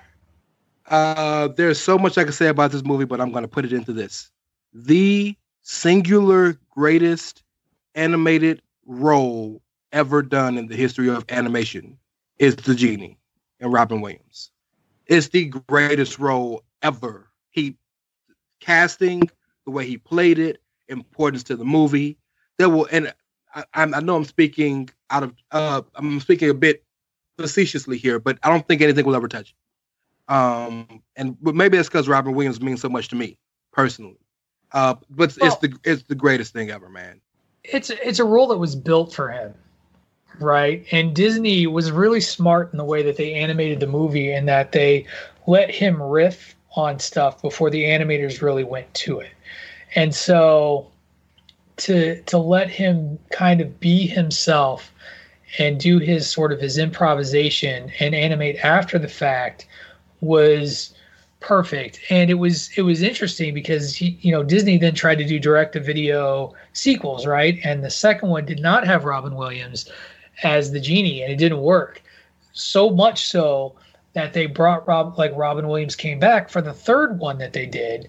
And you know is and it has one of my favorite lines where it says this movie is brought to you by sand. It's everywhere. Get used to it.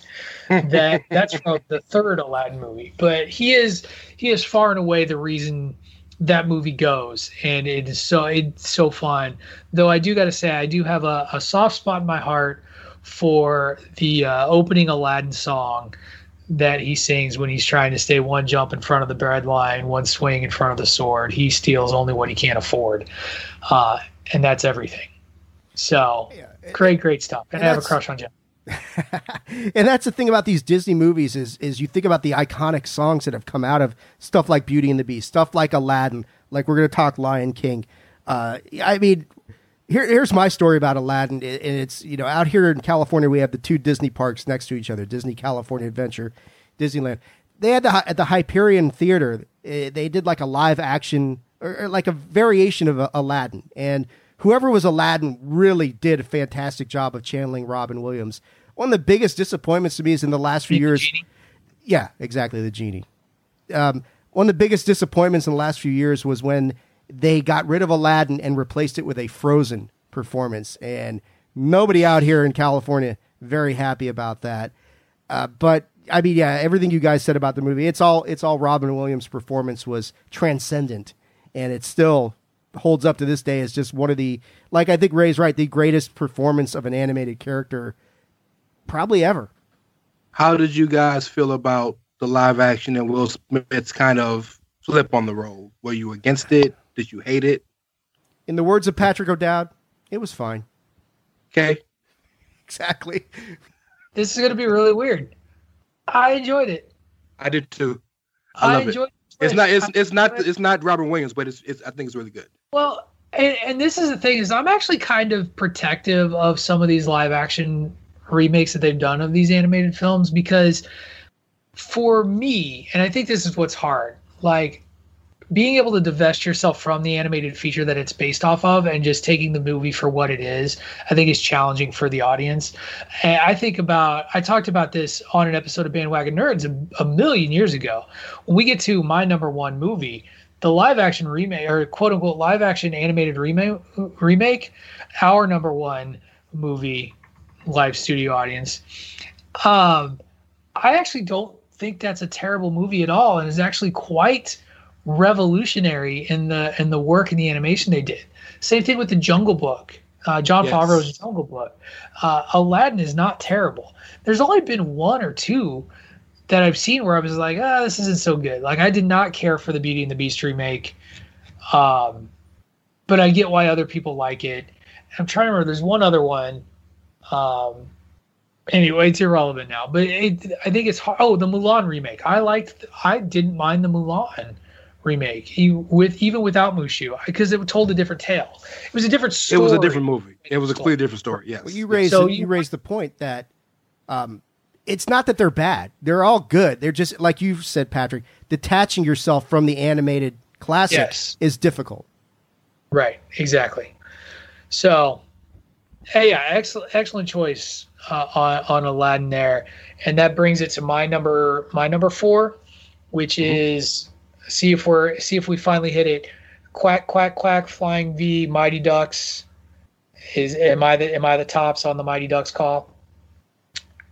Gordon bombed I- away. I love that I'm I can't remember which movie channel it was had all three of them and we do Mighty Ducks marathons one, two, and three back to back to back. And I will watch all three of them. Even the even the crappy one where they're in high school and they're just playing against the varsity as as the JV team. But that yeah, Bombay's not in that one. Yeah. he is, but he's briefly in it. He's a cameo. Yeah. He's not. He's not the lead role. Uh, that that became it became Joshua Jackson's vehicle with his intense stare. When uh, you know he's pre Dawson's Creek, I do believe Joshua Jackson doing Mighty Ducks movies, but that first one. And, and I and I grew up in a part of the country that didn't have pee wee hockey, so like I have no frame of reference as to what things are really really like. But we've all we all have these tales and maybe we'll hear about it in in other lists at some point um, but movies where you have that coach that is just they they've become driven by the need to win for their own sort of glory instead of being a coach uh, and pushing those and, and you know Emilio Estevez playing this character who actually reflected a bit of his own life in, in the terms of his own problems and being a little bit out of control and and having these kids and coaching them and teaching them. It's it's fun you know i i enjoy it thoroughly even if it was partially a vehicle to push the anaheim mighty ducks. It is isn't it like a such a '90s trope to put together a ragtag group of kids for one purpose to for a bigger purpose? Like you have one that's higher up on this list that I almost put on mine. Um, we spoke about one of the Little Giants, um, Hardball. There's so many of them. The Little Rascals nobody has on this list. So Which- many which- of these tropes. which was the one with keanu but reeves where you It's show up a That's Hardball. It's not just a '90s thing though. It, it happened Yeah. before the '90s. I mean, Bad News Bears. I mean, totally Sure, but I mean, so many were in the '90s. I'm sure we. It's could a trope in general. decade and look at Okay, stories. That's fair. That's fair. Tony That's just nominated the '70s project, Pat. Just so you know. No, I did not. That is bullshit. You fucking tried to throw me under that bus over there from the 70s, and I was like, WandaVision, no. Uh, correct me if I'm wrong, Pat, but didn't this move this movie came out and the success of this movie actually led to the creation of the Mighty Ducks of Yes. Anaheim, the hockey team, right? It, it wasn't like Yes. they didn't have the No, team in place first, did they? No, the team was coming. It was concurrent because they were ple- they were peddling the uniforms of the team because the team wears those weird Donald Duck looking. Yeah. team got named the Ducks because of the movie. Right. Is what happened. Right. Okay. And- and there I mean, was all plans for there to be a hockey team there. The movie came out. That was popular. It made sense. They went with it. it, it's not on my list, Right. but it's it's the most. I mean, as far as a, a movie impacting a professional sports franchise, there is no other movie like this. The club was founded in 1993 by the Walt Disney Company as the Mighty Ducks of Anaheim, a name based on the 1992 film The Mighty Ducks. And then Disney sold the franchise in, two, in 2005. So yes, Pat is right. This they it was for Concurrent. the move. They it was concurrent. They basically had the movie Yes, to lead Tony, you- directly into the. To the Tony, Tony's just uh, like a thirst trap for credit today, man. He's we thank we thank you, and you're like, stop it. But then when we don't when we don't credit you, you're like, pay attention to me. And it wasn't until they dropped the mighty part that they actually finally broke through and won the cup, right? Right. They they became less mighty and therefore winners. Just ducks. There you go. All right, so that's my number four. Everybody take a drink because I forgot which direction we're going. Back to Tony. Tony. I think it's oh, yeah yeah yeah yeah.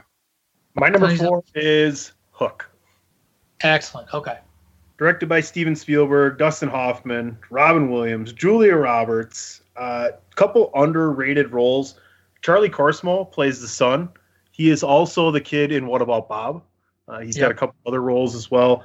Bob Hoskins, Bob Hoskins as Smee pretty much does the whole movie for me. Like he puts over Dustin Hoffman so well in this movie and plays that character exceptional. Uh, a couple other people in the movie you may not know: Glenn Close, Phil Collins, um, Rufio. David Crosby is in this movie as well. Yep. And what's the actor's name that played Rufio? Um, Uh, he, he's just he's just that kid I hate because he always tries to be too cool, but he's the man in that movie. Dante Ooh. Basco. Dante Basco. Ooh, Fio. But just a great movie. I mean, as a kid going to see this in the movie theater again, the amount of money spent on this movie being a Spielberg production, it looks fantastic. Julia Roberts as well. I don't know they could depict a better actress to play the scenes she had to play, make them believable, probably with a green screen behind her, considering the way that that was going on. Just one of my favorite movies ever, Hook. And not not just family animation, but just phenomenally done and well cast. This movie almost this movie was, ugh, this movie almost ended up on my sci-fi fantasy list uh, because it, I think it absolutely fits in there as well. But I remember seeing it as a kid with my family at the theater. Like I remember going with my mom and dad and seeing this. What a cool new way to tell the story of Peter Pan as well.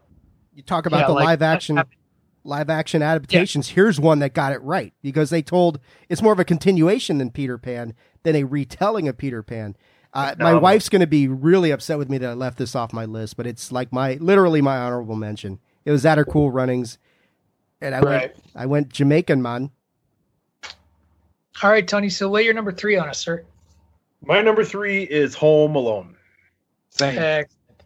Dave's Higher got- on, Higher on mine. Our list. Got. You know that one with the kid who does all the things. My number three is the Iron Giant. Higher on Rey's list, so we will move No, no, no, on. no. to- It's lower. It's no, it's lower on mine. I'm saying. Oh, good- it's lower. You're right. Thumbs up. You talked about movies that make you cry. This one makes you cry for a different reason. Um, and there's a joke about it. I talked about that show Ted Lasso. They make a joke about it uh, when the soccer team, the football team, is about to uh, watch a movie together before a big game, and Ted Lasso's like, "You better be ready because you're about to see 30 grown men cry."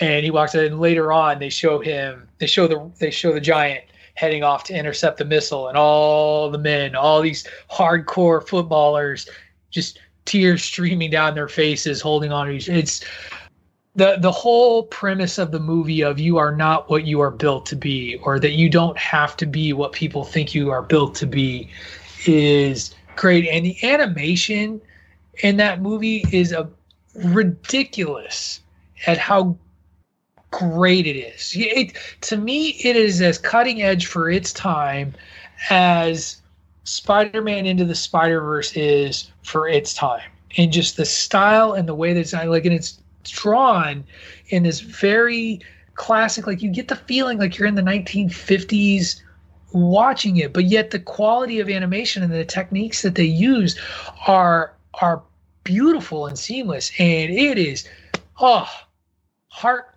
full at the end of that movie. Jennifer Aniston does a great job as the mom with her voice work there as well. Good, good, good stuff. Can't say enough good things about the Iron Giant. The allegories to the, I guess you can call it xenophobia with the government Yeah. hating him. Um, and you said it perfectly. You're not built. You don't have to be what you were built to be. You you you have that free will to be who you want to be. And the and the beautiful relationship between the giant and the kid, man. It's just a just a movie that touch it pulls your heartstrings, makes you feel something. It really does. It's it's a phenomenal, phenomenal movie. Rey, it's it's still your, it's your Home turn. Alone, Home Alone. So I don't know it's higher. Dave. Where are we? Number three? Yes. Drink.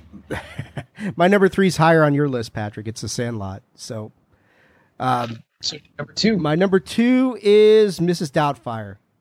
Home Alone is your number one. It is absolutely. Wow. All right. Yeah. Okay. I- Mrs. and and Mrs. Doubtfire is a movie I talked about earlier. This is the one that my daughter, when she was one to two, watched this constantly, and it's it's. I mean, and again, it, it- I mean, there's a theme. Robin Williams has appeared how many times in this discussion that we've had here? Another iconic performance. One of them, uh, a, a, a different performance. Robin Williams' portrayal of Euphegenia Doubtfire is just unbelievable, man. It just yes, I mean everything that he does, the the the difference between him and and the scene in the restaurant where he goes back and forth between the two characters seamlessly is one of the great pieces of cinema history. Uh, it's it's like you said, Patrick earlier. We were talking about My Girl. It does deal with a very difficult to- topic, divorce, and how you know the parents splitting up and the kids kind of being pulled in different directions. How you deal with that, and and you know, yeah, uh, Daniel's approach to how he solves his problem slightly unorthodox, I would say, but it leads to some tremendous comedic moments. Uh, it's it's just such a fantastic movie, and and, and at the end, things kind of work out okay in as well as they can. So yeah, Miss Doubtfire is number two for me. Excellent. Excellent. Right. Okay. I, well, You raised your um, fingers. I, I did. I I didn't know if we were all going to say something about it. I just think it's not only what um, being a, a a parent from a one child from a only child, uh, single parent home. Not only was it important about showing divorce, but it was important about showing the custody battle. Because we see divorce a lot, but it's always thought of as, oh well, I could just go here or there. This was a custody battle where he had to be uh, Mrs. Doubtfire to see his kids because he wasn't allowed to even see them. I think that was kind of the part that resonated with me the most uh, because I lived that life, you know. So it it was, it was Right. a beautiful movie. And to, and to add to that, the realistic portrayal of because a lot of times in movies, people get back together. They don't get back together, and that's how divorce generally works. And so, to be the rule and not the exception, I think is a great message to have in a movie. Um, so are we at number two? You're number two, sir. My number two is y'all's number one is Lion King. All right. Well, then we'll move on to my number two, which is The Sandlot. And I've talked about this on on the show more than more than once. Just like on Hocus with Hocus Pocus, and I watch Hocus Pocus for Halloween. I watch The Sandlot on the Fourth of July every year. Um, that scene in the park with the fireworks is beautiful. It's great.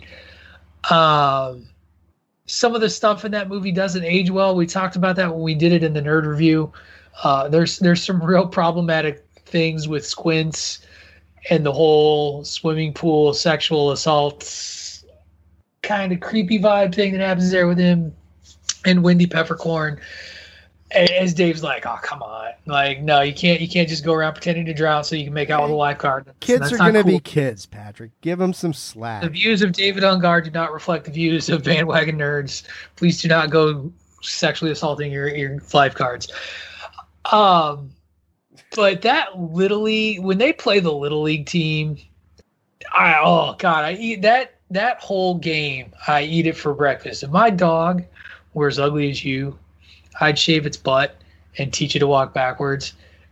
Hey, I think I see your sister out there in the outfield. I think she's naked. She's naked. Shut up, Porter. Just, I love it. I think love she go that out, movie. Think she go out with me? Uh, oh This man, is- yeah. It- So it's got a good message too. Don't take chewing tobacco on a ride at the fair. That's that's a good message. You know, that's a bad idea. So this is also my number two. And as someone who had gone to hundreds of baseball games before he was even old enough to start playing baseball, and someone who's played organized baseball for the last 35 years of my life, this movie is so unbelievably phenomenal. And to me, it's a message to America's youth that there are better things found outside meeting other kids and getting together and doing things you it doesn't have to even be sports but going out and making friends and dealing with people face to face opposed to through a computer is so much better for you and you can't argue that and if you do you're wrong Yeah, you hit on a like when I think about my own childhood and part of the reason why I love this movie so much. Growing up as a kid, like I had like we I had my we had our neighborhood, right? And in the summertime, every morning kids would get up, we'd play baseball with a tennis ball in the street every single day until our parents called us home. And that was just in the neighborhood. We didn't go to a sandlot, we didn't go to a field. We turned our we, we used to we had to find the right part of the neighborhood to play where the where the people didn't mind us playing and hitting a ball into their yard every once in a while. But we we loved it. We grew up with it and that was that was my childhood for years like my my late grade school to junior high years. So yeah it's totally like that that movie is definitely a reflection of of my life as well. Should we go to number one? It's time. All right. This is an event on everybody's list i'm fairly certain and it is also patrick's number one. And it is one of my three favorite movies of all time and it's the lion king. Um as as official for official favorite movie of all time, it's tied between with that and The Wizard of Oz for me. Um, and then there's another movie.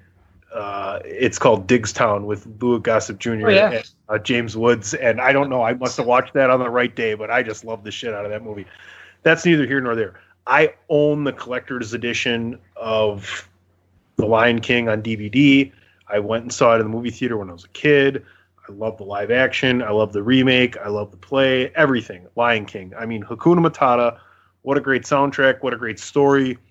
You talked about people coming on and being cast in the right voice roles as well. I mean, talk about James Earl Jones and Jonathan Taylor Thomas at the time, and and everything. Whoopi Goldberg as well.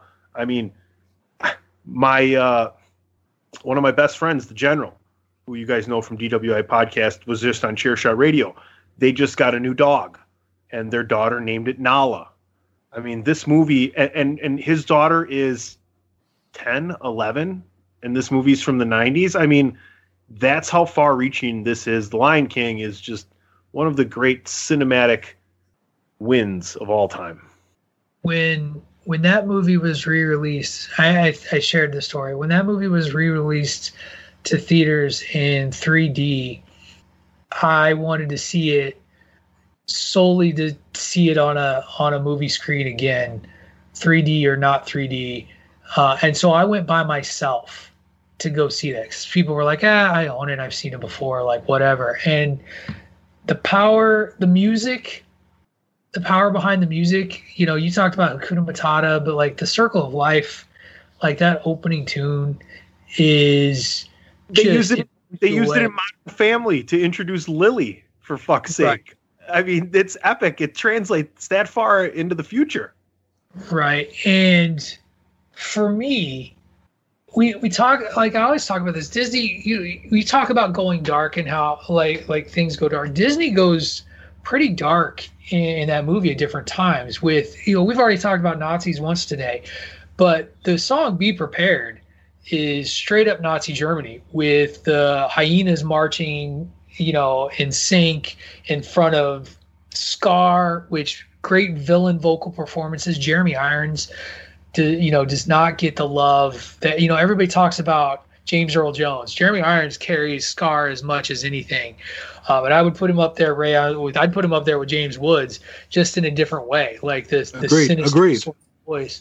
Uh, and then the other thing for me, and then I'll, I'll stop talking about the Lion King, is it's it's a child it's a children's telling of the of the story of Hamlet uh, in a lot of ways, and that's that's not an accidental comparison. Like it's been talked about a lot uh, of a of a son and the burden of responsibility and not wanting to face it and to take it, and it's you know it has a happier ending than ha- Hamlet, but it's it's so great. And it's it's a movie that will never fade out of the test of time, like ever. It'll never feel dated ever. That's the why I put it above Aladdin. So some of the jokes and stuff in Aladdin, kids today won't get. They'll know that Robin Williams is funny, but how many of them will actually know who like Ed Sullivan is when he imitates Ed Sullivan, or a couple of those other sort of characters and personalities that he takes on? Like it's not as timeless. and best soundtrack ever for a for an animated animated movie. I think. It's pretty strong up there, yeah. I got not a lot to add, although I, I do see like I don't know if you guys are with me on this. It it I see elements of Lion King in Black Panther. You know, there there's certain elements of the Lion King that I think transferred over into Black Panther. Uh, stuff like the afterlife, where you know you've got Simba's whole interaction with his dad, and then that kind of translate translates over into Black Panther. But yeah, I mean, you guys hit on it, all the great points. It's it's a timeless classic. Um, yeah, I see why it's number one. I might have had a little bit low at five, but eh, I'll live with it. Well, well, Dave, uh, or sorry, Rey, because Tunney and I both had the same number one. That brings it over to Mr. Rey Cash. Well, my number one, some of you don't even have on your list. Yep. My number one is the greatest, in my opinion, the greatest animated movie in all of all time, Toy Story. Two. Oh, sorry. Um, I so the Lion King is iconic, but I think no, I think Toy Story is not only just as iconic, but it's more relevant. I think Toy Story reaches people in a way that Lion King may not be able to. It's one thing to see lions and animals and live through in the beautiful story retelling of Hamlet in such a beautiful setting. Fantastic, it's great, it's iconic. But everybody, every every kid, even kids who grow up with nothing, can relive dealing with their toys. And that question of are my toys alive? And that question of um, growing up and having to possibly move on to different things. There's so many tenets of life taught to, to you by all of the Toy Stories, but especially the first one. Um, there's the there's the story of having of acceptance, right? Accepting uh, with uh, Woody having to accept Buzz Lightyear, even though he was the big shit. Now Buzz comes in. That story of acceptance. There's the story of bullying with Sid next door. There's there's so many tenets in that movie that can be taught that are relivable. And then so if you not only if you if you put that and take that fantastic uh, storytelling and fantastic uh, voice acting, right? Tim Allen and um, what's my man Tom Hanks. Not not even talking about the other guys. Uh, my boy Rodney Dangerfield. Like so many great performances, and you know now we look at it in history. I think Toy Story, four bangers of a movie, but the original Toy Story is one of the best stories told, and it is, I think, most importantly, the first ever fully CGI'd movie. It's the first ever animation movie strictly made from a computer. So you have the stories that it teaches you, the relevancy of of of it with everybody, the great acting performances, and the fact that it opened up a brand new genre or way of making movies. I just I just can't not put it number one. I think the fact that you have the biggest movie star and the biggest TV star at the time in the same movie with neither of their faces. Think about that. At that time. Well and they hit it out of the park and they hit it out of the park. Yeah, it's um I mean, I, I was like you, Rey. I had it one above Lion King on my list as well for a lot of the same reasons. It's, it, it, I mean, they're both relatable movies. I mean, maybe the like you're saying, Rey, the whole thing about your toys and, and, and wondering, you know, what do your toys do when you're not around, that sort of thing. They have these great adventures and they go and do they do all this great stuff. Uh, but I, I do I, I love the message in the movie and just kind of like you know having to accept that the world is moving on and kids are getting older and and you know and and that sort of thing but like you're saying accepting somebody new you know who's a little different than you who sees the world differently than you. And buzz's realization as he comes along that he's not he is just a toy. He's not really a space ranger. Uh, it's a fantastic movie. I love it. I know pat wanted to talk about it because it wasn't on his list but Well, and the reason it wasn't on, on my list is I never, I didn't see it until way after it was released, and I, I don't, I don't. It's a great movie. Like, there's no denying it's a, it's a great movie. Uh, it just by the time I saw it, it just wasn't as impactful to me. Uh, in the same way that it was to to you and and Rey, clear you know clearly it was very impactful to you, Rey, and so it's it's not bad. I actually prefer Toy Story three um, out of all of them. Um, That's probably Andy- the best of all three of them. Yeah. but um, yeah, it's a it's a very influential movie. It just it just didn't impact me the way that The Lion King did. So that's why I didn't have it on my list. It's definitely what I would consider one of my honorable mentions. And Dave, you're going to bring up the end of the '90s project this week with your number one film. Yeah, no mystery at this point. It's Home Alone is my number one family movie of all time. I, you know, it showed up on all of our, I think all of our lists during the holiday project. That's for sure. Uh, it's um, it's just it's such a clever. I mean, everything we said for the holiday project now transfers over to this. I've got it number one here because I just thought it was the most. It was probably, in my opinion, the funniest of them all. I love the performances. I loved, you know, uh, just you know Macaulay Culkin, of course, he, he knocks it out of the park in this thing. But um, Joe Pesci's performance is timeless. I there's so many things about it. The the conflict between you know the bad guys and Macaulay Culkin and and his the concept of being left alone and and him growing up uh, in front of your eyes as you go along and still maintaining that childlike quality it's just one of those iconic performances. Everything I loved about it during the holidays transfers here. It just it's the one that hits home hardest for even more than Mrs. Doubtfire, which is difficult because of my daughter's connection to it. But I'd say Home Alone's just a slightly better movie. This is the peak of Macaulay Culkin's career, right? Well, I mean, you that's got not Uncle saying Buck. much, but No, no, but I mean, no, but think about think about the movies he did before. He did Uncle Buck. Yeah. He did My Girl. Yeah. Then he does Home Alone. Home Alone Two is huge, but looking backwards, the peak was there. I mean, this is one of the most, if not the most, you know, besides uh, Judy Garland, one of the most successful child actors of all time. I mean, think about it. possibly one of the greatest performances by a child actor of all time, if not the greatest performance by a You- child you actor. Left, you left out the good son in Pagemaster, by the way, as as you were talking about Macaulay Culkin roles. Thank you, Patrick. I think I caught the top three. You did.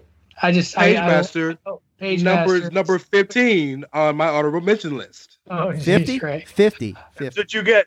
You you stirred that pot, and then you got another I, did, honorable I brought mention it back. I did. I you did. like, oh, so I wonder if there's honorable mention in there from Rey. since, since, since Rey since Rey talked about all of his honorable mentions, I will talk about the the other movie I left off my list that I was really tempted to put on, uh, and that is Princess Mononoke, which was um, the first major like anime film to get mainstream uh, publication uh, out out in the United States, and is from Studio Ghibli, uh, which has made film after film these days that, that you can catch on you can catch it on HBO Max right now. And is a is a terrific terrific movie done by uh, I'm gonna mess up his name so I'm not gonna pronounce it. But uh, check that one out. Well done everybody. I think that was a good edition of the uh, the the 90s project with the family films. We got three number ones we did a poll to see what the listeners and Dave our narrative got busted um, we had we had 42 people vote on the top sci-fi fantasy film uh, that we put out there. And I put out all our number ones, and I do believe Terminator 2 was the big winner from that one, Judgment Day, or was the Matrix? Matrix Now- final final results: Matrix forty percent, Terminator 2 34 percent, Jurassic Park twenty six percent. The good news is, Patrick, we apparently have picked up twenty listeners since the last time we ran a poll. We're up to forty We did. It's, it's a huge deal. It's a great narrative to, to keep running with. That's our gimmick, and we're sticking to it. Um, but it was it was good. It was fun to, to run that poll, and we'll do that again midweek. We'll put our three number ones. So we'll put Home Alone, The Lion King, and Toy Story up, and see what you listeners think is the greatest '90s family film on the Bandwagon Nerds Twitter account. We'll follow it there. So that'll do it for this week's um, 90s project. Next week, we're going to get a little more serious, fellas. We're going to do our top 10 dramas from the 1990s. Now, I did want to bring this before the group. I'm wondering if how willing you'd be to extend the 90s project by one week and add one more category. Because as I think about this in Rey's conundrum, I'd like to do a category on sports films. Oh, for the nineties, yeah, you almost, you probably almost have to. I'm good with it. I'm seeing nods. So we'll we'll shoehorn that in. We'll pro- I'll probably put it after actions because I think comedy is how I want to wrap up the '90s project. But okay, so we'll add that category in for a later week. But this week uh, was family films. Next week, our top 10 dramas of the 1990s.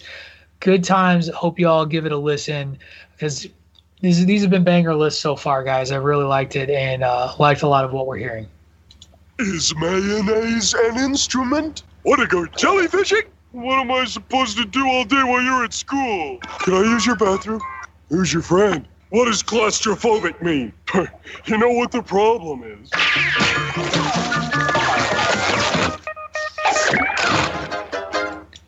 And that, my friends, is the all new introduction to Patrick O'Dowd has a question. Yes, Patrick from SpongeBob SquarePants leading us in as the budget continues to grow. Well done, PC Tunney, again for the extra sound bites. Well played, well played.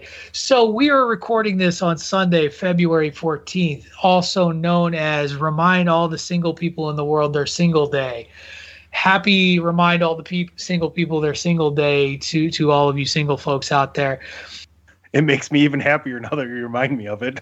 How's There your you go. Valentine's Day going? well here's my philosophy on that it's the biggest Exactly. waste of, it's the biggest waste of space holiday in the world and it got me thinking about other waste of space hallmark holidays out there and just asking you what do you guys think is the most pointless waste of space holiday out there in the world in your opinion because for me valentine's day is it it's a hallmark holiday designed to sell cards and force you to go out to dinner with frankly a woman who when i fell down the stairs last night didn't even come to check on me That's a good That's woman love. there, man. That's a good woman there. And if she did, Uh, she's nosy. Anybody want to go? Because I got an answer, but I don't. My answer is going to be like a buzzkill. Go ahead. No, Go ahead. do it I think our I think this country's obsession with patriotism is like ridiculous. The Fourth of July is, I think, way too too much. I think it's okay to be proud of your country, but like, my God, the Fourth of July, I think, is just out there. Yeah, Can we were, keep the you're, baseball you're, right, of you're right before you brought up your pick. I told you. I warned. I, I warned you. controversy surrounding the bandwagon. I it, I get it. I do think that there is a there is an interesting obsession with patriotism. I used I, when I go to a baseball game, we have two national anthems now. You have the national anthem that gets played before the game, and then the seventh inning stretch we have to listen to was it God Bless America or America the Beautiful. Um, yeah, there's there's there's love for your country, and then there's sort of that blind everything must be worshipped about the country. So I can see why people might have a, a level of resentment uh, or even just a, a questioning of how we celebrate the Fourth of July. Dave, would you like to wade in and add a holiday that Sure. send your hate tweets to Yeah. at the Realist? Oh, no. Yeah. I'd say say- I'd say uh, Labor Day has never made much sense to me, to be honest. I I just like well, it's like it's almost like well, we've gone too long without a holiday. Let's let's throw one in here in September. So Labor Day, Is, is it because you don't like to wear white? Yeah, that's exactly right. but I, I'd say it's a tie with that and Veterans Day. I mean, like half the nation doesn't even celebrate Veterans Day. It's like- Both of you guys are gonna get crushed. This is ridiculous. Oh. oh wow. I, I thought you guys would go with something a little more like I don't know, Arbor like Arbor Boxing Day? Arbor Day. Arbor Day. Groundhog, Okay, oh, Groundhog okay, so Day. I, I, Groundhog's Day is a stupid one because I don't. I'm putting my Crap, faith in It's this. a great fucking movie. You know, it's gonna be on the it's gonna be on the list at the end of the '90s project. Don't even start. You know what? You're gonna come out here and blast America. You're gonna blast our veterans. You're gonna blast our laborers. Don't you goddamn dare besmirch Punxsutawney Phil. You both just shut the Phil up right here. Shut the Phil up. Can we talk And about how they've concludes turned the they've turned Christmas into edition. that concludes the most explosive edition of Patrick O'Dowd has a question. I don't know that that could have gone any better, fellas. It's been a trip. It's been a journey. I think that's going to do it for this week's edition of Bandwagon Nerds. Why don't we tell everybody where to find us on the social media so that they can flame you for your dislike of veterans and our nation's independence? We'll start with you, Mr. Rey Cash, this week. Sure, you can find me at the real C Platt. Um, Send your hate tweets to. You can find Rey in Canada. yes, um, it's Rey Cash. R E Y as in Mysterio. C A S H as in dollars. Happy Valentine's Day to those of you who don't give who give a shit about it. To those of you who don't, Happy Valentine's Day. Takeover. Vengeance Day. That David. Ungar. Uh, for all you veterans out there, you can send your hate tweets to at phenomenal AJB. Uh, that Oh wow, that's harsh. That is really mean. That's like, talking about hazing. uh, Hey, you two are going to get flamed publicly, privately, I know. everywhere. Well done. But you can actually check me out on Twitter at Attitude Ag. That is at AttitudeAGG and on Facebook.com slash Attitude of Aggression.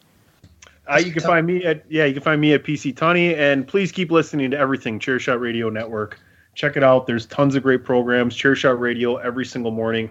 Wrestling, sports, and entertainment. We got it all over there. So Chairshot Radio Network. Thank you to everybody. Please continue to listen. Excellent. Speaking of thank yous, before I say my goodbyes, I did want to take a moment and push this past week's episode of the Miranda Show. If you all have not listened to this past week uh, week's episode of the Miranda Show, give it a listen. Miranda's not actually on the show, but PC Tunney, who is here, as well as Greg DeMarco, had a really good hour or so conversation, just kind of talking about their journey, getting them to where they are. And I wanted to publicly thank both of them for the kind words that they had to say, not just about the network and how it's going, but about this show and just highly, highly complimentary stuff. And I means the world to me to hear just how happy people are with how this show has gone. So thank you very much, guys, uh, for all of that. I officially take it all back. That then fuck you. Damn it, we're back And- down to 22 listeners. I Pat. feel I feel better now. I feel better now. I, I love you too, Patrick. But it was it was a very very good episode uh, of the Miranda show, and that's it's a great uh, episode with Miranda. I don't want to get people the wrong impression here, uh, but it, it was nice to hear uh, just a highly complimentary to what we're doing and what we've been building. Um, that's going to do it for us here on Bandwagon Nerds. You can follow me on the Twitter at Wrestling Realist. That is at W R E S T L N G R E A L I S T. You can hear me and Dave every Sunday morning on the Chairshot Radio. Listen to that every day at 6 a.m. on your morning commutes, rotating cast of hosts. Each one of us on the bandwagon here has at least one episode of Chairshot Radio we drop a week. You can also catch me every Monday here on Bandwagon Nerds, of course, and every Wednesday on the Babyface Heel podcast with Greg DeMarco and the aforementioned Miranda Morales. That being said, thank you everyone for listening to this week's edition of Bandwagon Nerds. Next week, we bring you part three of the 90s project, our top 10 dramas of the 1990s. Until then, see you next week. Um, you've been listening to Bandwagon Nerds on the Chairshot Radio Network, a part of the chairshot.com. Hakuna Matata.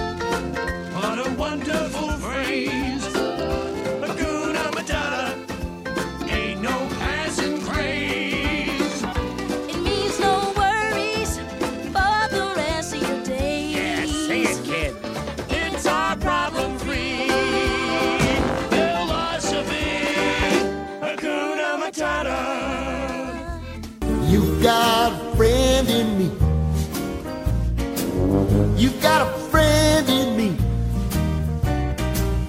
When the road looks rough ahead and you're miles and miles from your nice warm bed, you just remember what your old past said.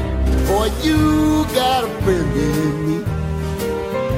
Yeah, you got a friend in me.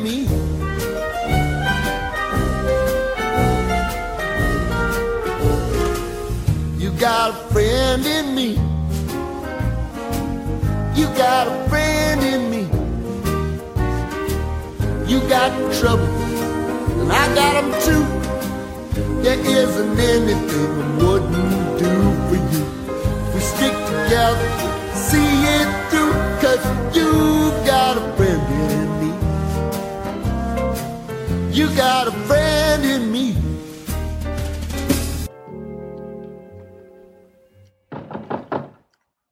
It? It's me, Snakes. I got the stuff. Leave it on the doorstep and get the hell out of here. All right, Johnny. But what about my money? What money? AC said you had some dough for me. That a fact. How much do I owe you? AC said 10%. Too bad AC ain't in charge no more. What do you mean? Guys, I'm eating junk and watching rubbish. You better come out and stop me. He'll call you when he gets out. Hey, I tell you what I'm going to give you, Snakes. I'm going to give you to the count of ten to get your ugly, yellow, no good keister off my property before I pump your guts full of lead. All right, Johnny, I'm sorry. I'm going. One, two, ten.